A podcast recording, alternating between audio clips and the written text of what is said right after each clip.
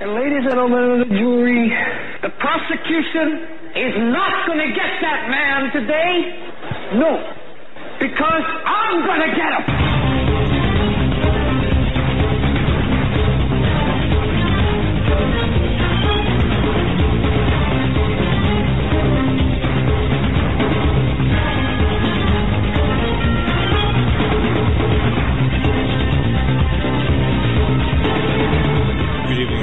The Hagmann and Hagmann report for tonight. Tonight, the vile, the visceral hatred of the progressive left. What is it doing to our country? What is what is taking place?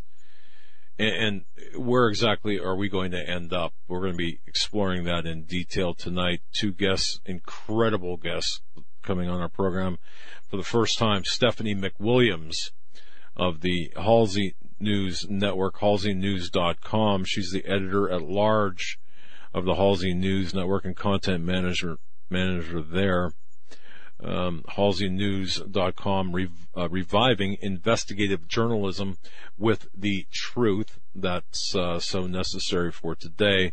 And then, of course, we're going to have following Stephanie MacWilliams, another Stephanie, um, Stephanie Hamill. Stephanie Hamill is with One America News Network. You've heard of them, O-A-N-N dot com. I know you have growing, uh, a, a very growing large news network, One America News Network, Stephanie Hamill, uh, to talk about the exactly the landscape, the geopolitical landscape of what is John, taking place today. And of course, at nine o'clock at the uh, third hour, Stan Deyo from standeyo.com will be coming in to talk about some of the other issues of the day. But again, the visceral, vile hatred by the progressive left, what it's what it is what it is doing to this country, what it is doing to civilization, uh, what uh, the lack of civility. But before we get into that, before we get into the guests, uh, I, I do want to make mention of this. It appears that we struck some sort of a uh, chord yesterday. Brannon Howse appeared on our program. Brannon Howse, Worldview Weekend, um, our Weekend Worldview. Um, and he's got a very popular platform.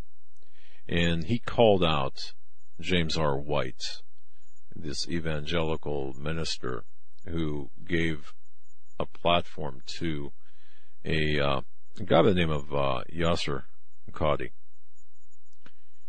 And of course, Qadhi was uh, White extolled the virtues of this Qadhi. In fact, even called him his mentor at one point. Now, I received a, the Hagmann report received a rather interesting Facebook posting by this minister White and a Twitter uh, message by this minister White who believes that, well, who classified us as Christian yellow journalism. All right, now you want to start talking. Uh, you know, you, you look, look. Again, this is the absolute delusion of the Christian segment that believes that Christians and Muslims can exist, coexist together in exchange, have an interfaith dialogue. Now, I'm not a minister. I don't claim to be. I don't. I'm not. I don't have a ministry. I don't claim to have one. I'm an investigator. I'm an investigator uh, in in front of the camera. Now, I, I do know, and I can see what's taking place with with certain uh, with a certain segment of Christians, and especially some Christian leaders who want to just play nice, regardless of the cost to their congregation. The 501c3, it's important. We need, we need the money. We need the popularity. We can't really, we, look, we have to, we must, we must get along. We must, at all costs, in my view anyway, regardless of the truth. So, um, Brannon Howse came on, uh, our program yesterday. We have the episode segmented. It is up on Hagmann Report on our YouTube feed. You can go right to it and you can see uh, a very small clip that's uh, played uh, of this uh, Minister James R. White from Phoenix, and um, this uh, Yasir uh, Qadhi talking, having this interfaith dialogue. He, he's quick to say it wasn't a debate, and, and of course they exchanged pleasantries. Now let me let me set the stage very quickly by saying this: Chris Gaubatz, the council, or Chris Gaubatz from um, the son of Dave Gaubatz, and also the uh, Dave Gaubatz wrote Muslim Mafia. Uh, uh, Chris Gaubatz was quoted. Uh, he quoted CAIR. Here's a quote from Chris Gaubatz. According to Gaubatz, CAIR uses uh, interfaith dialogue to propagate their narrative, and CAIR and other Muslim Brotherhood groups purposely get closer to the law enforcement after uh, terror attacks by offering sensitivity training and volunteering to serve as a liaison between police and Muslim communities. But here's the other thing. Their whole purpose with this narrative war is to shut discussion down be- because if you can shut down the discussion and distance Islam from any part of the problem, then the people that are charged with protecting citizens are always looking elsewhere for the problem. And the problem is, and always been, uh, and always has been rooted right in Islam and right in Sharia. They're intertwined. Now that's the end of the quote. Basically what I'm saying is this. You cannot have a dialogue with someone who practices taqiyya, and that is the is- Islamic uh, tenet of, uh, uh, of, uh, uh, well, uh, lie, lying, essentially. Lying for a cause, lying for a purpose, deception, deception. The, uh, Brannon Howse, if you go to his website, which is linked off of uh, that video from yesterday. He uh, does quote uh, the full speech by Yasir Qadhi, or does quote a full speech by Yasir Qadhi, preaching about the uh, filthiness of Jews and Christians, and then unless they submit to Islam, their property can be stolen. Folks, this is the man that he had on the stage uh, in the video. This is this is this Christian minister who is saying, "This is my mentor." in Islam. You cannot coexist. Christians cannot coexist with, with Muslims in any sense, specifically in Sharia and in, in interfaith dialogue. It just cannot happen.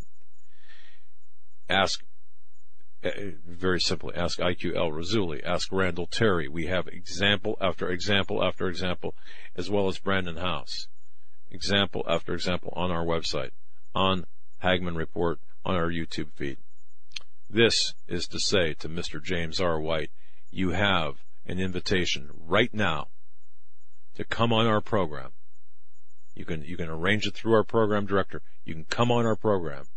You don't, you do not debate Brannon Howse. You don't debate me. You don't debate Joe. You debate or you talk with a Muslim scholar. You claim to be, knowledgeable in this, you want to debate, that's who you can debate. Mr. James R. White. Alright? The, the, look. It's up to you. The ball's in your court. You contact our program director. You contact us via the studio. We'll put you on. And I guarantee you, okay, I just guarantee you, it will be a time that you will remember. And, uh, of course, you know, he has his Facebook fixed where you can't comment, so. But nonetheless, uh, so there is that Christian yellow journalism of which we are accused. Apparently the truth has no place in that venue, in his venue. I did want to set the record straight with that opening up. And again, tonight, the vile, vicious hatred that is being propagated by the progressive left again at the bottom of the hour, Stephanie MacWilliams, the editor at large, the content manager for HalseyNews.com, where they are reviving investigative journalism with the truth. And then following her, Stephanie Hamill from One American News Network, talking about an array of things all across the uh, current uh, political and geopolitical landscape, followed by Stan Deyo. With that, I'm going to turn it over to Joe. Great intro, and um, yeah, it's a it's unfortunate with what Brannon was talking about yesterday and and how that unfolded. Um, but yeah, come on, come on the show and and uh, enter the debate. Might as well. Got nothing to lose. Um, what we got about a minute, not even a minute. we got uh, we're bringing on John and Alan Riggs from Greenovative. They got a great Fourth of July contest that they're going to announce the details to. And then after that's over, starting in the next segment, we're going to jump into some hard news with some new guests. And then we have Stan closing us out. It's going to be a great show. Don't forget, folks, keep your eyes on the Georgia election. Uh, the political world is making a big deal of this, as they should. It's the most expensive House race in history. And we should have the results by tonight. They, uh, in the world of politics, apparently this House race seems to have some sort of massive importance to the Democrats who, uh, as we talked with Alicia yesterday, she said that the, the left is, is making the case that if they can win this election that they will take over the House in the midterms in 2018, but obviously that's a long way away. And we don't know. There's been two special elections held since Trump was inaugurated and it both times went to the Republican. So we will keep our eyes on that and report the details as they are incoming. Eric, did you just give it the thumbs up? Okay. John and Alan Riggs. Uh, do we have John with us? Hello, Joe. Right. I am here. Hey, John. Uh, Joe, how are you this evening? Thank you for uh, giving us a moment to, uh, well, to have some fun here. How is my audio, Joe? Uh, your audio is okay. It'll do. Okay. Perfect. Thank you. Thank you so much. If, if, if you were calling from, if you were calling from Jupiter, it's fine. we're having some weather up here on the Olympic Peninsula today, folks, and it really kind of segues nicely into what Alan and I want to do for just a couple of moments here tonight. Uh, what we're doing, folks, we want to engage all of the Hagmann viewers and listeners, and so we created a contest, and this is going to be a lot of fun. I know Doug and, and Joe and, and all the folks back at the studio are excited about this as well. This is the Greenovative Energy Independence Day contest, and we're going to bring Alan on in just a moment. But first, I'm going to lay out, excuse me, I'm going to lay out the particulars of the contest. Uh, we want to make this Independence Day, July 4th, 2017, uh, an opportunity for many of the Hagmann listeners to create in their preps, in their bug out bags, in their emergency kits, uh, a true start toward energy independence. And certainly we're looking at uh, all kinds of potential trouble here on the horizon. So it's a good idea to be able to recharge batteries, folks. At bare minimum, have a couple of flashlights up and running. And I'll tell you, with the GMAG power cell, which is uh, Greenovative and Alan Riggs uh, feature product, uh, you receive, along with the actual GMAG itself, the portable charger unit which right off the bat gives you folks the opportunity and the capability of not only having a three LED flashlight. I was surprised at actually how bright this little unit is, but it also has a USB port so that you can charge your electronic devices. And that's a standard USB and it comes with multiple adapters that will fit uh, your iPhone, your Droid, etc. But back to the contest. Uh, it's really simple, folks. What we would encourage all of you to do We've got four prizes set up. We've got a gold, two silvers, and a bronze. These are different size prizes, all of which include the GMAG power cell. So we are essentially on July 4th giving away four complete GMAG power cell uh, starter kits, and then Alan will tell you more about the prizes, but there's some goodies thrown in with the gold and the silver levels. The contest is simple, folks. All you do between right now and the wrap of our show on Monday, July 3rd is submit to the Hagmann studio via email 500 to 1500 words. We want, we want to get you folks writing here on a time where you needed power and you didn't have any. And, and it can be whatever story. Now make these stories true, okay? I'll tell you, Doug and Joe have a pretty good nose for fiction, and so do I. But send us a story. It can be something really severe like a fire or a flood or some kind of natural disaster, or you can make it funnier. It can be a time where you, you got, uh, locked out of the house or you, uh, maybe got lost walking the dog or, or may, maybe you got locked out of your house. But, uh, just send us, uh, uh, some of your creativity on a time where you really could have used the capability to charge your phone or, or be able to see in the dark, where you needed some go-to power and you didn't have any. Again, folks, it's the Greenovative Energy Independence Day contest. The contest is open as of now. It's 500 to 1500 words, and I would suggest keeping it on the shorter side, folks. Give us four, five, six paragraphs tops. Um, make sure that you fictionalize the names that you do not want uh, revealed uh, because I'll tell you what, when we get that gold prize, the grand prize winner, we're going to talk a little bit on July 4th about your story. And if you give us permission, gold prize winner will also have their story published at HagmannReport.com. And I will publish that personally, do a beautiful art direction layout. So folks, this is an opportunity to get a, to get a free GMAG power cell, interact with the Hagmanns, tell us your funny story, your scary story, what have you but it's also an opportunity to see your name up at HagmannReport.com. Again, the Greenovative Energy Independence Day contest, uh, and uh, it runs from right now through the close of the show, which is 10 o'clock Eastern on Monday, July 3rd. We've got four great prize packages, and joining us now to tell us about those packages is the founder of Greenovative and the inventor of the GMAG Power Cell, uh, and a dear friend of the show, Alan Riggs. Alan, how are you? I'm doing great, thank you. Excellent. Welcome the to the show. We have. Thank you. It's good to be here, and I'm I'm I'm really pleased that we're doing this uh, Fourth of July special. You can see I got my Fourth of July shirt on, and I'm ready to go. And I want to talk about the uh, the units that we're going to give away, and the majority of them were inspired by Hagmann view- viewers. We started out small, and people said, "Give us more batteries." Give us more adapters. Give us more power. So we did. And many of you have seen this. This, this one is our GMAG complete unit. This, as well as our barter pack. This is our new one. The, uh, the complete unit and the barter pack go to the gold prize winner. The complete unit, uh, goes to each of the silver prize winner and the barter pack goes to the, uh, the bronze winner. And all of these things were inspired by by the Hagmann and Hagmann audience, and I'm uh, I'm really proud to have been able to put them together and be accepted by the good folks in the audience who have uh, who keep coming to my website and saying, "Wow, that's great stuff." So I'm looking forward to uh, getting a peek at your at your stories as well. And I've I've had some I've had some calls from people who uh, used our unit when they were out in the middle of nowhere and they had to use it and uh, they were all very interesting. So I'm looking forward to uh, making this journey with you, and uh, and I hope you uh, sit down and put pen to paper and really get involved. So thanks again for having me. Well, Alan, thank you so much for uh, offering the the prize packages.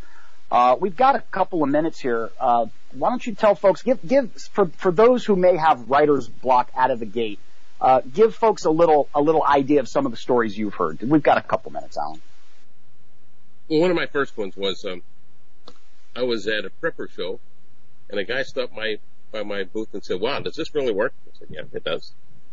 So he bought it, and it was a the uh, the works package when, when with one of our first ones. So I got an email from him. Uh, this was a weekend show, and I got an email from him on Tuesday that said, "Hey, I had to go on a trip to California and he was living in West Virginia. And right after I left, my, the power went out at my house. So I tried to call, call home and my wife's cell phone was dead. So I told her to go get your unit from wherever he had it stowed and charge up the cell, the AA batteries and charge up the cell phone. And he said, thanks to that, they were in communications all weekend when it was an unexpected power outage and, uh, he's come back and bought another couple, three units from me. And, and there you go, folks. That's just a great little example. Uh, you know, I've got one of these little GMAG power cells sitting in front of me. And if it, it's, I love the way it's packaged. It comes in a very tight, kind of ergonomic, uh, neatly packed kit. It's very organized. It's very intuitive, folks. You can essentially open this up and it's got a nice little instruction card with it, but, uh, it's pretty simple to understand. It's a two or three step procedure. There's nothing, uh, unduly scientific or technical about it. You know, it's it's basically like Mr. Riggs says: you, you add water and a little bit of salt, and you've got power. And and uh, I just want to encourage all of the listeners and viewers go to HagmannReport.com. Remember, two ends on Hagmann. HagmannReport.com, and look at the show notes for tonight. The title of tonight's show is "The Right Moving Left." Uh, with our special guests coming up, Stephanie MacWilliams, Stephanie Hamill, and uh, and then of course Tuesdays with Stan. It's real simple, folks. Go to HagmannReport.com. all of the uh, contest rules and the specifications and all that are right there in the write-up. There's links to Greenovative. There are links to Alan Riggs. Alan, before we wrap it up this evening, would you like to give folks the phone number where they can reach you directly? Sure. It's uh, area code 321 638 4885. And while I'm here, I'd like to say that I've never done this before, but the Hagmann audience has two special deals going right now. They can get 15% off of my their entire purchase by putting in the word Hagmann, or they can get a free in, instead of the 15% off, they can get a free pair of double power pucks by putting in free puck, and that's a $28 value. We're just just now introducing our double and triple powered powered pucks because they wanted those. Well, Alan, thank you so much for offering that as well this evening. Folks, one more time and I'll hand it to Joe. It's the Greenovative Energy Independence Day contest. What's this all about? It's really simple. It gives you the opportunity to interact with everyone at Team Hagmann, uh, Doug and Joe, Jackie, myself, Tech Eric, all of us. Uh, we're going to read your stories. We're going to go through them. We're going to find the best ones. Now, they can be super scary or they can be kind of on the pithy or sarcastic or funny side. We had a great time doing this for the Mother's Day contest. So get those uh, uh, stories to us. Again, the cutoff is the show wrap Monday, July 3rd at 10 p.m. Eastern. We will not accept your submissions beyond that time. Go to HagmannReport.com for all of the specifics. Uh, be sure to uh, give Alan a call. Any questions you have, I'll tell you. Every time I've ever called Alan, he picks up on the first or second ring. And you know, Alan, thank you so much for continuing to to sponsor the show, for putting together these really cool uh, prize packages. And I want to reiterate, folks, get writing, get creative, and get it out to us. And not only do you have the opportunity to get a GMAG power cell, it's an awesome little tool for your bug out bag, but, but for the gold prize winner, you will have your story published at hagmannreport.com and then boom, you've just become a writer for your debut. This is an opportunity to get published. This may be your first time ever. Maybe you've wanted to write for years and years. Get your stories out to us and for the gold winner, again, announced on Tuesday, July 4th, Independence Day, for the winner of the Greenovative Energy Independence Day contest, you'll also see your work uh, published at HagmannReport.com. Joe, I'll hand it to you. Well, thanks, John, and thanks for uh, coming on with, with Alan and, and laying that all out for us. Again, folks, um, enter enter the competition. What do you have to lose? You can get the uh, you you can win the products from Greenovative and you know have power anywhere on the go. Uh, just with, with the power pucks and with what, what Alan Riggs has put together. And at the very least, go to greenovative.com and check out all the, the interesting, um, things that are going on his website, all the products, the deals. And again, the, the promo code is Hagmann. Alan, this is a contest too. I'm sorry. Yeah. You know, th- th- this is, make this fun. People mm-hmm. want solutions. Make it fun. Go ahead. All right. Well, yeah, threw me off there a little bit. But Alan, thank you so much for joining us. We'll be sure to um, continue to to make mention of this while um, while we're on the air, and uh, we look forward to having you back on the Fourth of July to announce the winner. I'm looking forward to it too. Thank thank you very much. I always appreciate it, and I'm hoping to have fun with this as well. Thanks again. Awesome. Again, Alan Riggs from greenovative.com and and John Robertson, thank you for for joining us. I didn't mean to throw you off. No, it's I, all right. really, I just want people to really make it fun. Everyone talks about problems. We got we got problems out the wazoo. Okay, everyone talks about wanting solutions. Here it is. Everyone talks about you know wallets are tight. Well, here's a chance. Okay, make it fun. Enjoy yourselves. And and you know what? Uh, he's he's a real real class act to, to open it up like this and uh, give away his product like that. Go ahead, Joe. We got a few minutes before the break. When we come back, we're going to be joined by Stephanie MacWilliams of, excuse me, Halsey News, halseynews.com. Uh, we got some interesting stuff to get into. And then uh, Stephanie Hamill from One American News Network will be joining us in the next segment from 8.30 to 9. Uh, we're going to cover more, more news and, and, current events and then 9 to 10 Stan Deyo. We have about a minute and a half before the break. Just a few things that I will throw out there that we can get into uh, with some of our guests and and the half hour segment we have later. Um, on the Daily Caller, they got an interesting article as their number one article. Uh, this could be big. FBI making big announcement in GOP baseball shooting investigation. Now, uh, this last week, obviously, the shooting of Steve, Steve Scalise and others um, has has made international news as well as it should, and the FBI is holding a press conference tomorrow morning to announce the results of its investigation into last week's attempted mass assassination of Republican lawmakers and staffers. Uh, this is what the FBI announced today.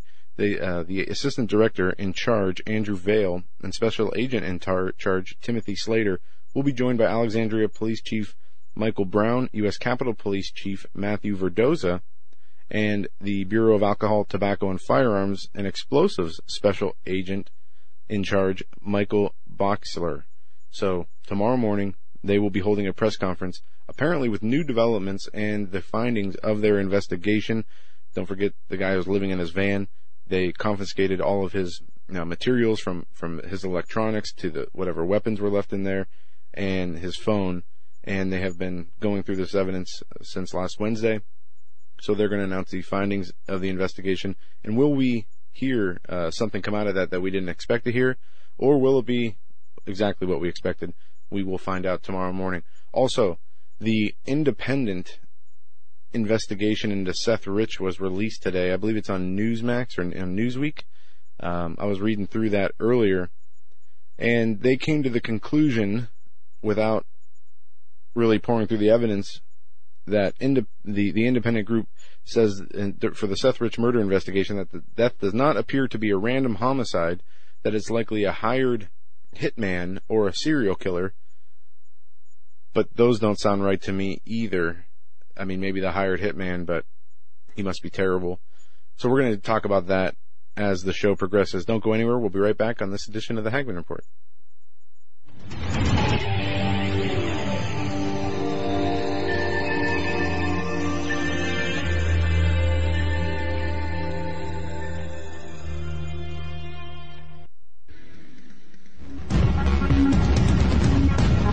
Visit HagmannReport.com for the news and articles that matter most. Stay tuned. We will be right back.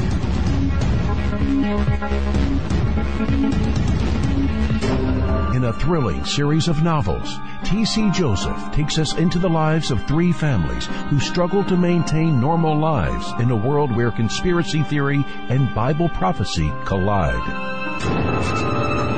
T.C. Joseph's viewpoint of alternative history and understanding of prophetic events will change your view of the world and the events on our horizon. Kirkus Review states, readers of end times fiction will be hard pressed to find it done more intriguingly than this. Extremely readable and fast paced. BlueInk Reviews boldly states, fans of Tim LaHaye's Left Behind series and Tom Perrotta's The Leftovers will find this thought provoking series absolutely riveting. Order your copies of T.C. Joseph's This Generation series from Amazon.com. Book 1, Precipice. Book 2, Pentecost. And Book 3, Penance these uncertain times, it makes sense to have a sustainable backup method to cook food and boil water. If your current plan includes using a fuel burning stove or cooking over an open fire, then there's a much better way. The Minuteman Rocket Stove is a biomass burning cooking stove that only requires small quantities of sticks and twigs for fuel. The Minuteman stove is easy to use, smokeless, portable, powerful, and sustainable. For the finest in survival cooking stoves and fire starters made right here in the USA, go to MinutemanStove.com. That's MinutemanStove.com. You may never look at your city, town, or its people the same way ever again. Stained by Blood, a murder investigation based upon a true story by private investigator Douglas J. Hagmann. Using the character Mark Stiles, Hagmann takes you on a journey behind the scenes where the homicide becomes a secondary to an underworld of satanic ritual abuse, child abduction, and even mind-controlled experimentation. A world dismissed as conspiracy by those who want to keep its secrets hidden exposing the dangers, denials, and deceptions. For five years, a brutal killer remained on the loose, free to kill again. As Mark struggles to navigate the maze of bizarre twists and untangle a web of deeply hidden secrets kept by some of the most powerful and influential people in his community and beyond. Stained by Blood. Order your copy of this engaging novel today at HagmannandHagmann.com and click on the link. Stained by Blood.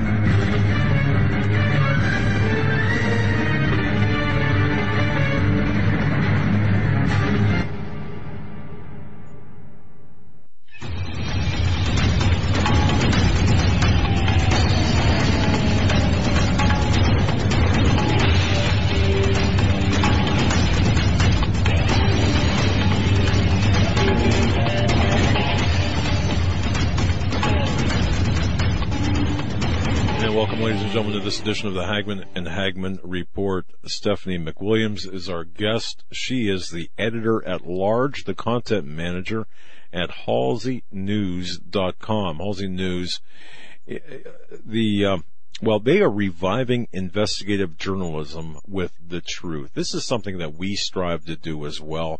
You know, the uh, alternative media at times gets a black eye sometimes by, oh, these really well, you you know, folks, I don't have to get into it. She's also Stephanie MacWilliams is also uh, the host of uh, Right Millennial. Now, great program. Uh, I'm going to tell you. Go, well, first of all, just go to HalseyNews.com, her home base, where again she's the editor at large and content manager. And if you haven't heard of Halsey News, I can't believe you haven't. Uh, it's a great, it's a great website, great news source. Halsey, H-A-L-S-E-Y. It's right on the screen for those watching via YouTube. Global Star Satellite Radio Network. Um, go to YouTube. It's H-A-L-S-E-Y, halseynews.com. And, uh, BTR do the same as well. And, uh, of course, catch this interview as well on YouTube because she's appearing on video, which is just fantastic. Stephanie MacWilliams, welcome. Hi, thank you so much for having me on the show. It's great to be here. Well, it's great to have you, and it's it's it, debut appearance on the Hagmann Report. It's it's just so uh, it's so good. Uh, it's so great to talk with uh, with with uh, investigative journalists such as yourself who really seek the truth, go after the truth, report the truth, and have a standard of journalism that is impeccable. Where do you want to start tonight? This discussion. There's so much going on. Oh, there is. We were discussing earlier where we're going to go with this, and I'm just thinking. I know one thing. I know I'm going to probably piss off half of my audience and half of yours, which is usually a sign to me that I'm saying the right things, the things that need to be said, even if people don't want to hear it. So maybe okay. we can delve into a little bit of the issues we're seeing on the right. All right. All right. Yeah, and look, we're not. A, I've already uh, pardon the expression, pissed off half of the audience tonight anyway. All right, I've already taken care of that for you. We're going to we'll probably go for the other 25% of the half that hasn't been done. All right. Uh, okay, so yeah, fire away. Fire away. Okay, so where do we even start? Right. Um, I think maybe we should touch on some of the recent happenings on the right, some of the recent sort of controversies that have been very divisive among my own side, if you will. Um, I think I'm sure everybody in the audience has heard about the Laura Loomer um, stage disruption protest, whatever you want to call it, that happened, I believe, over the weekend. Yep. And that was Friday night, I believe. Friday night. I'm sorry. And that to me was very it kind of brings me back to another situation that kind of divided me from many of my, you know, supporters, and that was the battle for Berkeley, which I hope to get into. But as far as the Laura Loomer situation goes, I find the response of most of the, I kind of call them the new right, baffling. I find it crazy that literally a month ago they're complaining that, you know, leftists are shutting down speech they don't like and, you know, kind of using tactics that are, you know, very social justice warrior snowflake like and then now they're going and doing it and they're praising it and, you know, calling people, calling people cucks and, you know, for calling out on their hypocrisy. I find it, I find it insane what's going on. Hmm. Well, you know, it, it, yeah, I'm, I'm, I, boy, I watched, uh, Laura was on Sean Hannity last night. I can yeah. talk. Just give me a second, okay? Yeah, uh, she was on Sean Hannity last night and, and basically laid out her uh, reasons for doing what she did. And you know, I will say this, Stephanie. This that that play, that Shakespearean play, it has nothing to do with Shakespeare, as far as I am concerned. Okay, that's a bastardization, and I agree with her, of Shakespeare itself. Uh, her actions, however, she was appeared on Sean Hannity to uh, to to legitimize her actions. Now, I find myself in this really weird kind of place where I, maybe you are too, where I'm thinking, okay, uh, I, I, understand why she did it. We yell at the left for shutting, or progressives for, um, you know, being, uh, for shutting down free speech. Yet she does this. Um, yeah, I'm confused. And, and so you, you're, you're coming on the, on the side of, she, she, she ought not have done that, that way, that way. I think it's that she should not have done it that way. If she had come with a contingent of 20,000 protesters holding signs the entire rest of the park, I would have had no problem with it and I would have supported it. What I have a problem with is using tactics that are you know, attempting to, and I'm not saying necessarily infringing in a legal sense. I understand the First Amendment is more to the government, things like that, but clearly using tactics to suppress speech that she doesn't like. And when I saw her on Sean Hannity, and she is saying the left uses free speech as a pretense for promoting violence. I found that chilling because that to me is exactly what they have been saying about us for years, right? They're saying, oh, well, the right, you know, the right uses free speech as a way to be racist and sexist and homophobic and evil and terrible. And now we're, I'm expected to swallow that same ridiculous bullshit argument on their side. Excuse my language. I just. We can bleep that out. That's all right. Thank you. well, eh, eh, very interesting. Go ahead. Let me. I just want to jump in here because I have mixed feelings about this too. The what what she did is similar to. I guess it's similar in ways to, um, you know, what similar in some ways to what we saw in Berkeley. This is my problem with with it though. With with Berkeley and with a lot of these other places, you have a speaker who's invited or coming in, and then violence and, and intimidation and protests and anger are used to, to drown out and shut out that speaker from talking. The reason I look at this is a little bit different because this is, a, is something that's been ongoing uh, in Central Park. This is a play that's been ongoing, and I don't know if you, I wouldn't call it violent their their reaction, but the, the disruption of the play is similar to the tactics used. And I do agree that you know gathering people together, protesting it would have been a better approach. I, I agree with but that. But I understand too. the the anger on the right because we see the things like Berkeley happen, and we see you know the, this rise of the the Antifa people with the masks, and there's been you know for the last six eight months this ongoing violence, and that's bad enough. But when the when the media and the police, the police are told to stand down and they do, and then the media you know backs up this violence by by justifying it just to be honest, I, I didn't have a problem with the, what they did on the Shakespeare in the Park. It was kind of like a, a taste of their own medicine without the violence. But at the same time, I understand what you're saying. Yeah, the larger picture, I think, is what Stephanie. You're not going to win anybody to your argument by using these kind of tactics. Nobody saw that and said, "Oh my goodness, I, am going to to switch my opinion." So in that sense, I, I do see it as uh, being a little redundant with the, you know. But but you know, Stephanie, the, the the problem I have too is we can't get 20, let alone 20,000. It, it, seems to me, people, conservatives, together to, to take signs out there and, and to say, you know, or, or to, to, to, to make a stand, make a statement. Or can we?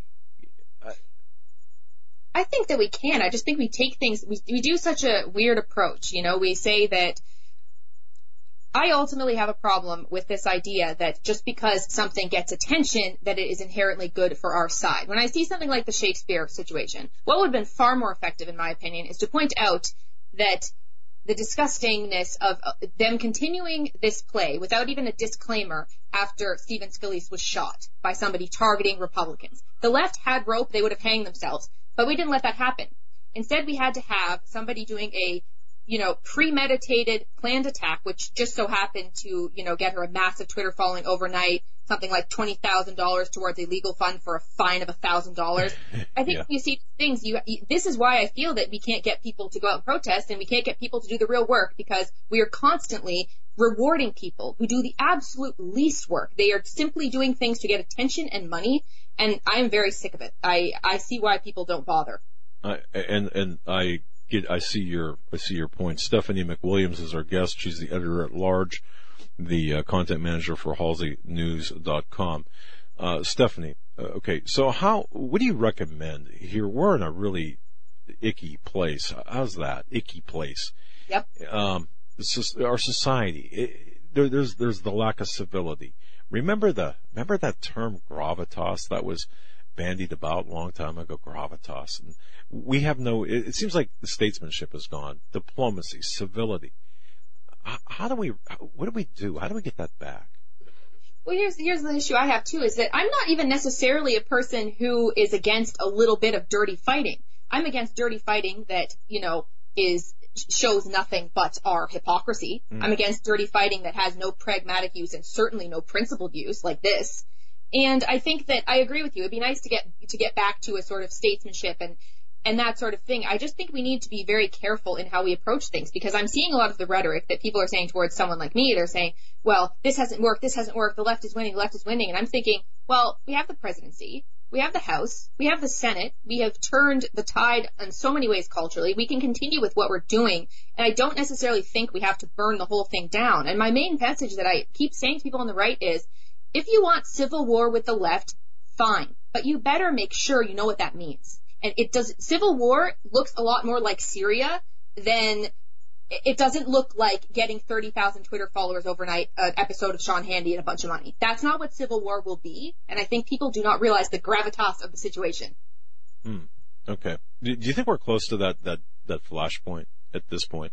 Uh, the flashpoint of of uh, the ideological civil war, or that, that turning hot. Do you think we're we're close to that? I really do. I think that you know, I, I feel like I'm going here and bullying the right, but I mean, the left is the cause of all of this, in my opinion. This would not be the, the climate we're in in the first place if we did not have the leftist indoctrination from kindergarten to high school, leftist institutions, leftist media. So, you know, make no mistake, I'm not blaming, uh, what I can do is is speak to the people I speak to and try to change minds. Ultimately, no one on the left gives a damn what I think, and they're not going to listen to me. So I'm going to speak to my own people. And what I'm saying to you is that we need to be very careful with what we do at this point. I really do believe that we are approaching, like you said, a flashpoint, a crisis point. We're seeing all these little pot shots at each other. And I, I don't believe in this half measures. I think if you're really going to stand for something, you need to take a stand knowing what it will be if, if that happens. And I'm, I don't think we're there yet with the left. I think that treating them like children has worked well for the past couple of years, and if we continue to do that, I think we would be just fine. yeah, treating them as children. You, are right. I mean, um, of course, they uh, they treat themselves as such. And then, you know, uh, just looking at the landscape here, um, we have, you know, basically half a country that's not even engaged in the political or voting process. And then, you know, what what we're really speaking to is those people who are engaged, and you know, then those people who are engaged are divided, you know, basically along two ideological lines. Um, but we saw as the, the results from the election that even with all the the media, all the money in the world, all the media support, and as the uh, the former president Obama said, you know, the most qualified person ever to run for president can't pull off a win against somebody who's never held an office, that has to say, as you said earlier, that, that says a lot, um, for, about, about the people in this country. I guess the, the, the purpose would be, the point of what I said would be, how do we get people who fo- follow politics, you know, you know, half-heartedly, but do vote? How do we get them engaged and get their, get them to add their opinions into this? I mean, what are we not doing if we're not winning other people to our side of ideas? Then I guess what we're doing is only for, for the people who are paying attention, for ourselves and, and those who we know are watching. What can we do and what tactics do you have any, um, any ideas of, of ways that we can go about uh, trying to, to bridge this gap of divide? And if because the people who that, are paying attention are question. dug into their argument, they're not going to change their mind um, unless something happens. And if I could just uh, uh, append that question with, as a millennial, maybe that's as a millennial. Well, to me, it's it's it's strange to me to imagine not being interested in politics. I've always been interested in politics. I've always considered it to be important. Um, I would like a smaller government, so that would be great. But as it stands, of course, I, I feel that I have to be involved in these sorts of situations. And I wish I had an easy answer as to why people my age don't seem to care. I think I think a big thing that we can learn from the left is that people on the right tend to talk in terms of um, you know, efficiency, statistics, you know, those things. And those three things are important. Do not get me wrong.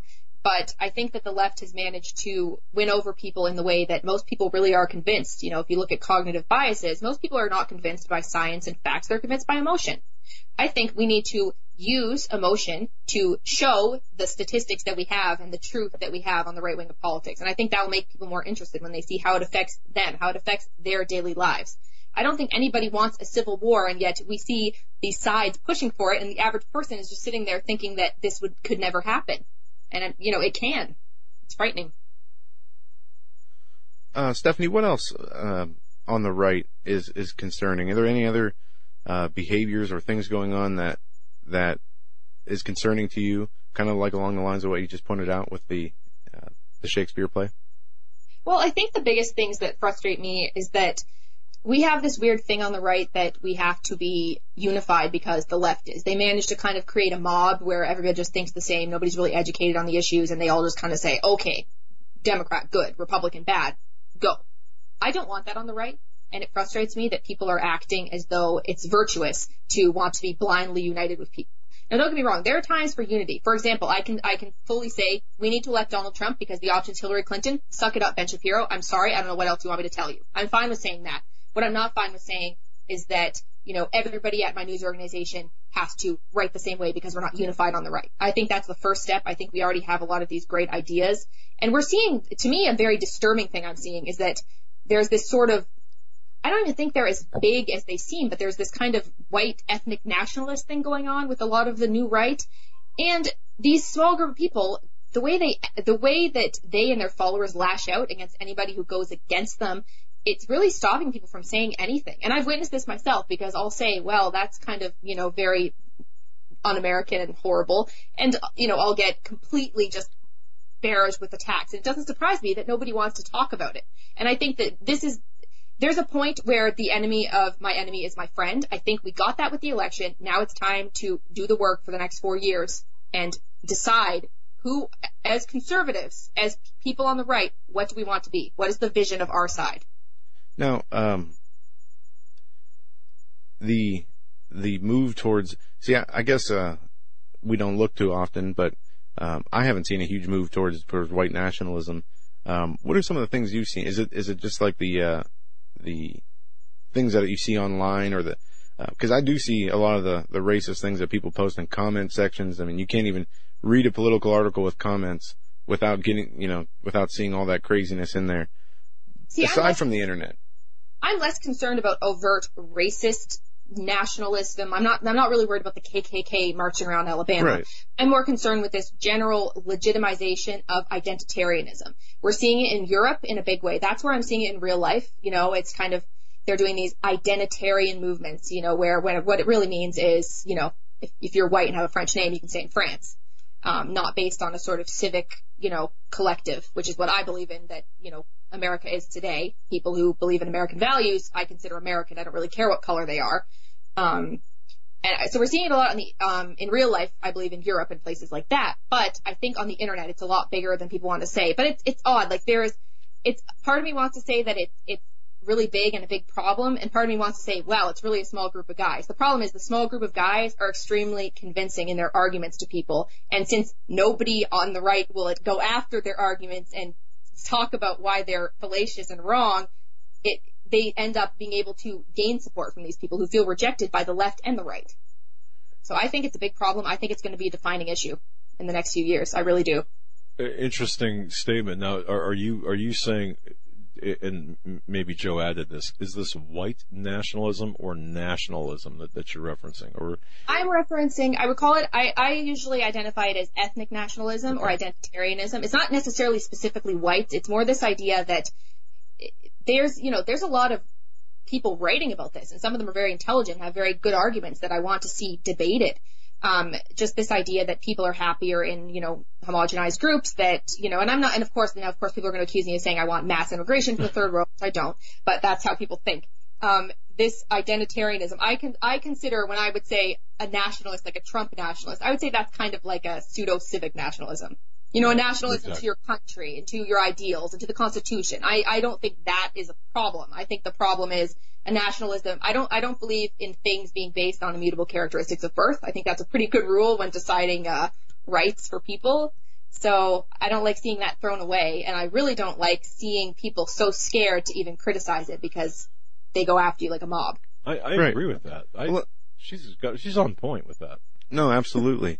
And and obviously there is a, a, a big distinction between, uh, you know, what you called ethnic, ethnic nationalism and, and nationalism, um, because, you know, we've seen nationalism demonized in the news, uh, as of late. And as you just described very well, all that is, is, you know, um, you know, getting back to, to the Constitution, the laws and the things that made this, this country what it is. And obviously immigration was part of that. One thing that I do see though, especially in places like Europe and and not so much over here. It's over here a little bit with with the you know the the homosexual and transgender movement is the special rights and privileges. All these groups are, you know, they want basically even on college campuses, we're seeing them go back to, the segregation, the safe spaces. And when you have, um, all these different groups, you know, with their, with the pride and, and the, and the marches excluding other groups, I can see how people will revert back to, you know, to their own group to promote that. As a knee jerk Absolutely, I- reaction. Right, as a knee jerk reaction. And we're This seeing is- that in. Europe a lot, um, Yep. Especially because the, and then when it's forced down your throat, people are going to, you know, we talked about the emotional response. That seems to me to be an emotional response. Um, feeling like your, your identity is under attack. I mean, even now we see, and I'm not defending any, any racist or, or ethnic extremist, but when, when you're told that, you know, uh, you're a terrorist for being white or, uh, you know, you're racist for being white, that, that's the kind of mentality that I can see that will drive people back to those identity politics that you talk about. Absolutely. Like like many of these things I talk about, I go after the right because they're the only people I can speak with. the left just doesn't talk to me or care. But this was completely created by the left. I mean, we used to have countries would generally have a, a shared culture, and now we've said not only do you have to import other cultures, you have to import other cultures that are blatantly against your culture, such as Islamic culture coming to Canada and the United States and Europe, and you have to accept that. And if you don't accept it, you're racist for some reason, and evil and white people are terrorists, like you said. So I, I totally understand. I really don't like this ridiculous rhetoric that, you know, white people are inherently evil and white people are responsible for every evil of all time. It's, I don't appreciate it. I, I, I, and Yeah. we're right there with you. and one of the things about the you know how the, the left's arguments if you don't support wholeheartedly the ideas they're throwing out somehow your lack of support for that equates to you being hateful against what they want or what their ideals are which is completely backwards and i don't know how we we got to this place um but any suggestions on what we can do to uh, and you said you mentioned one already you know people on the right should as most groups in in America should just self police to a degree. You know, you don't let um, certain people, you know, espouse hate or anything like this. Any other uh, suggestions on how to to tone it down, at least, um, you know, with the groups you're talking about on the right? Well, see, my thing isn't even to necessarily tone it down. I'm actually fine with people like Richard Spencer speaking wherever he wants to. My issue is that we are not even discussing his ideas. We're just letting him speak, but nobody's really challenging what he's saying. I have no problem with, um, I don't really want to censor or even self-police necessarily, but I do not, I, I want to get rid of this idea that because people fall to the right somehow that we are supposed to be a mass unified mob like the left is.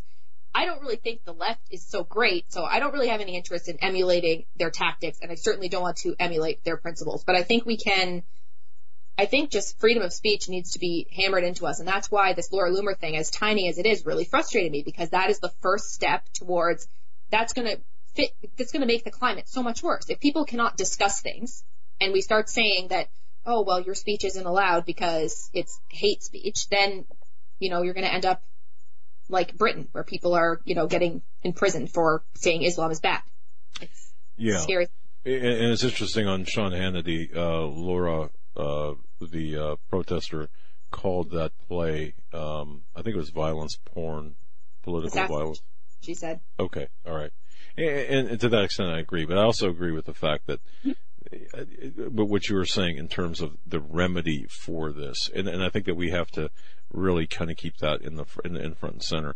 Uh, again, our guest is Stephanie MacWilliams. Stephanie, tell people how they can follow you on social networking, and of course, uh, where they can uh, see the uh, Right Millennial, uh, w- w- of which you're the host. Tell people about.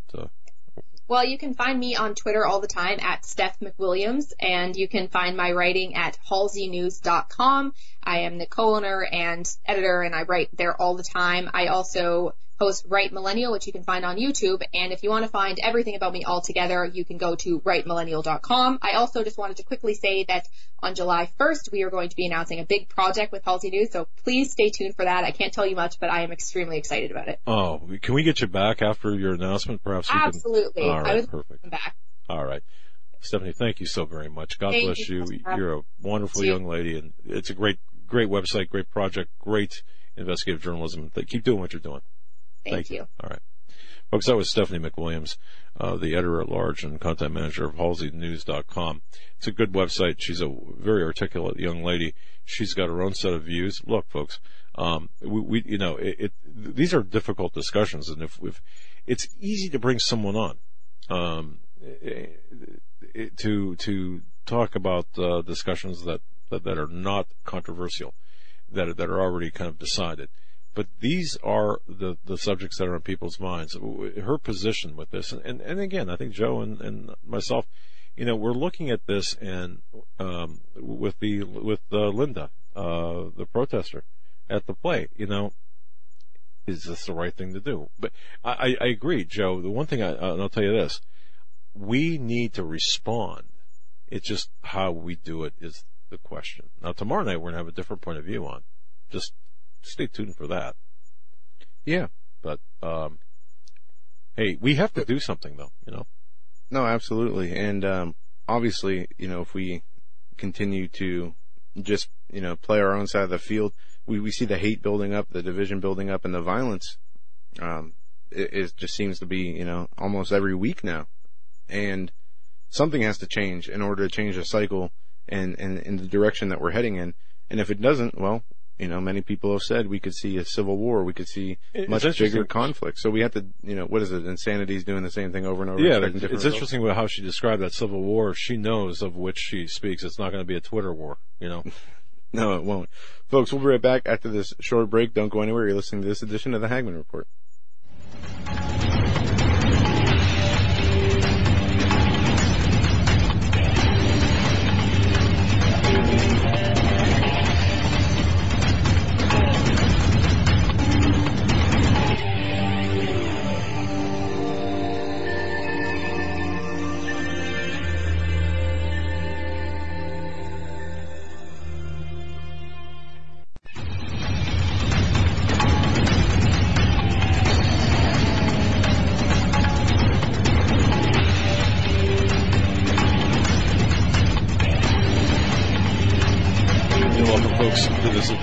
Hagmann and Hagmann Report. Have we got a treat for you right now? We've got uh, our guest, Stephanie Hamill.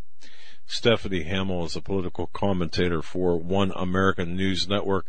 Unless you've been living under a rock somewhere, I don't know. Survivor is that show still on? It doesn't matter, unless you're like you know without uh, any power whatsoever or any, any internet. You, know one American News Network, of which, uh, for which uh, Stephanie Hamill, our, our next guest, is a political commentator, and they do they do some great work, and, and we follow uh, one American News Network uh, uh, very closely, and Stephanie Hamill is a person that we follow as well. Stephanie, welcome to the program. Thank you for having me. Uh, it's it's it's just it's great to see you. It's great to finally see you in person, and uh, we have a lot to talk about. You've got a lot of things um, before the show. John, our, our, our producer and program director, uh, I think, kind of said, you know, where do you want to start? We've got uh, we got things like uh, Megyn Kelly for crying out loud. okay, um, we- we've got the Seth Rich murder. Uh, you, you got uh, the the fact that the North Korean um, young man dies. Yeah, and you didn't see, uh, and not to jump in and interrupt, No, but Trump in. issued a tweet today, kind of an ominous tweet. There's a lot of speculation uh, uh, I- I about saw the that. tweet about uh. Yeah. China did try to help, you know, in the North Korea situation. I'll always remember that, but it didn't work. Something along those lines. And Yeah. have people Yeah. uh, speculating on Twitter. And then, of course, you have news that, that is kind of flying under the radar, with the exception of your organization, where uh, the uh, lawmakers are calling for more gun rights, and then, of course, uh, some other things. Where do you want to start, Stephanie?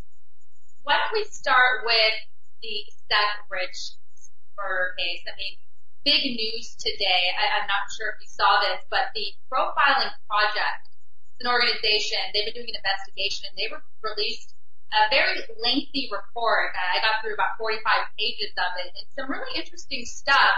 Uh, did you did you hear about it? Yes. Yeah, I got to read some of it.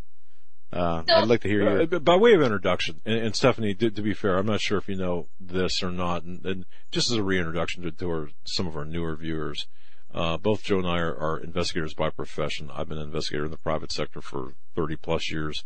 I've worked on unsolved homicides along with uh, Pennsylvania and New York State Police and local and police agencies consulting on a consultant basis, blood spatter analyst, forensic type stuff.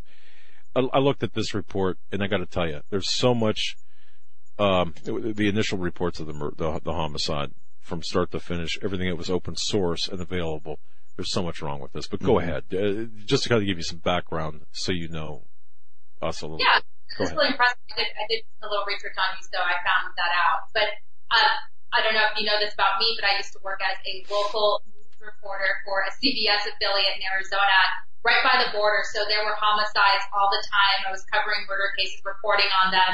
And so, you know, I would go through the process to get invest, uh, you know, investigative information as well, like asking for surveillance video, asking for any information that the police departments had so I could put together my reports. Now, of course, you never want to jump to conclusions because you never know who it is until you actually have hard, solid evidence and it's, you know, declared by a, a you know, the police department and the courts and whatnot. But um, this is really interesting and just the reaction to this report too. But let's first dig into the actual report. So the profiling project, this was uh, conducted by an all-volunteer group from George Washington University. So there, you know, experts involved, students involved as well. Now they weren't privy to any sort of extra uh, information that we haven't seen, but they did kind of like victimology uh, profile of the victim, and they were looking at some of the things that you know the people that have been investigating this looked at, which is of course is that they're just not buying that this was a botched armed robbery. I mean, you believe that, I believe that you know this is just it, there's just too much going on there to just believe that this was an armed robbery gone wrong. It just doesn't make any sense. Now their profile, they believe that this was some sort of serial killer or, um, you know, somebody that was out there to get him. Uh, they knew who he was and it was a targeted attack. And the way that, what was really interesting was they said that the, the crime scene was very clean. Like this person knew what they were doing and they didn't leave behind any evidence. And it's almost like they knew how police and law enforcement investigate these types of crimes. Interesting.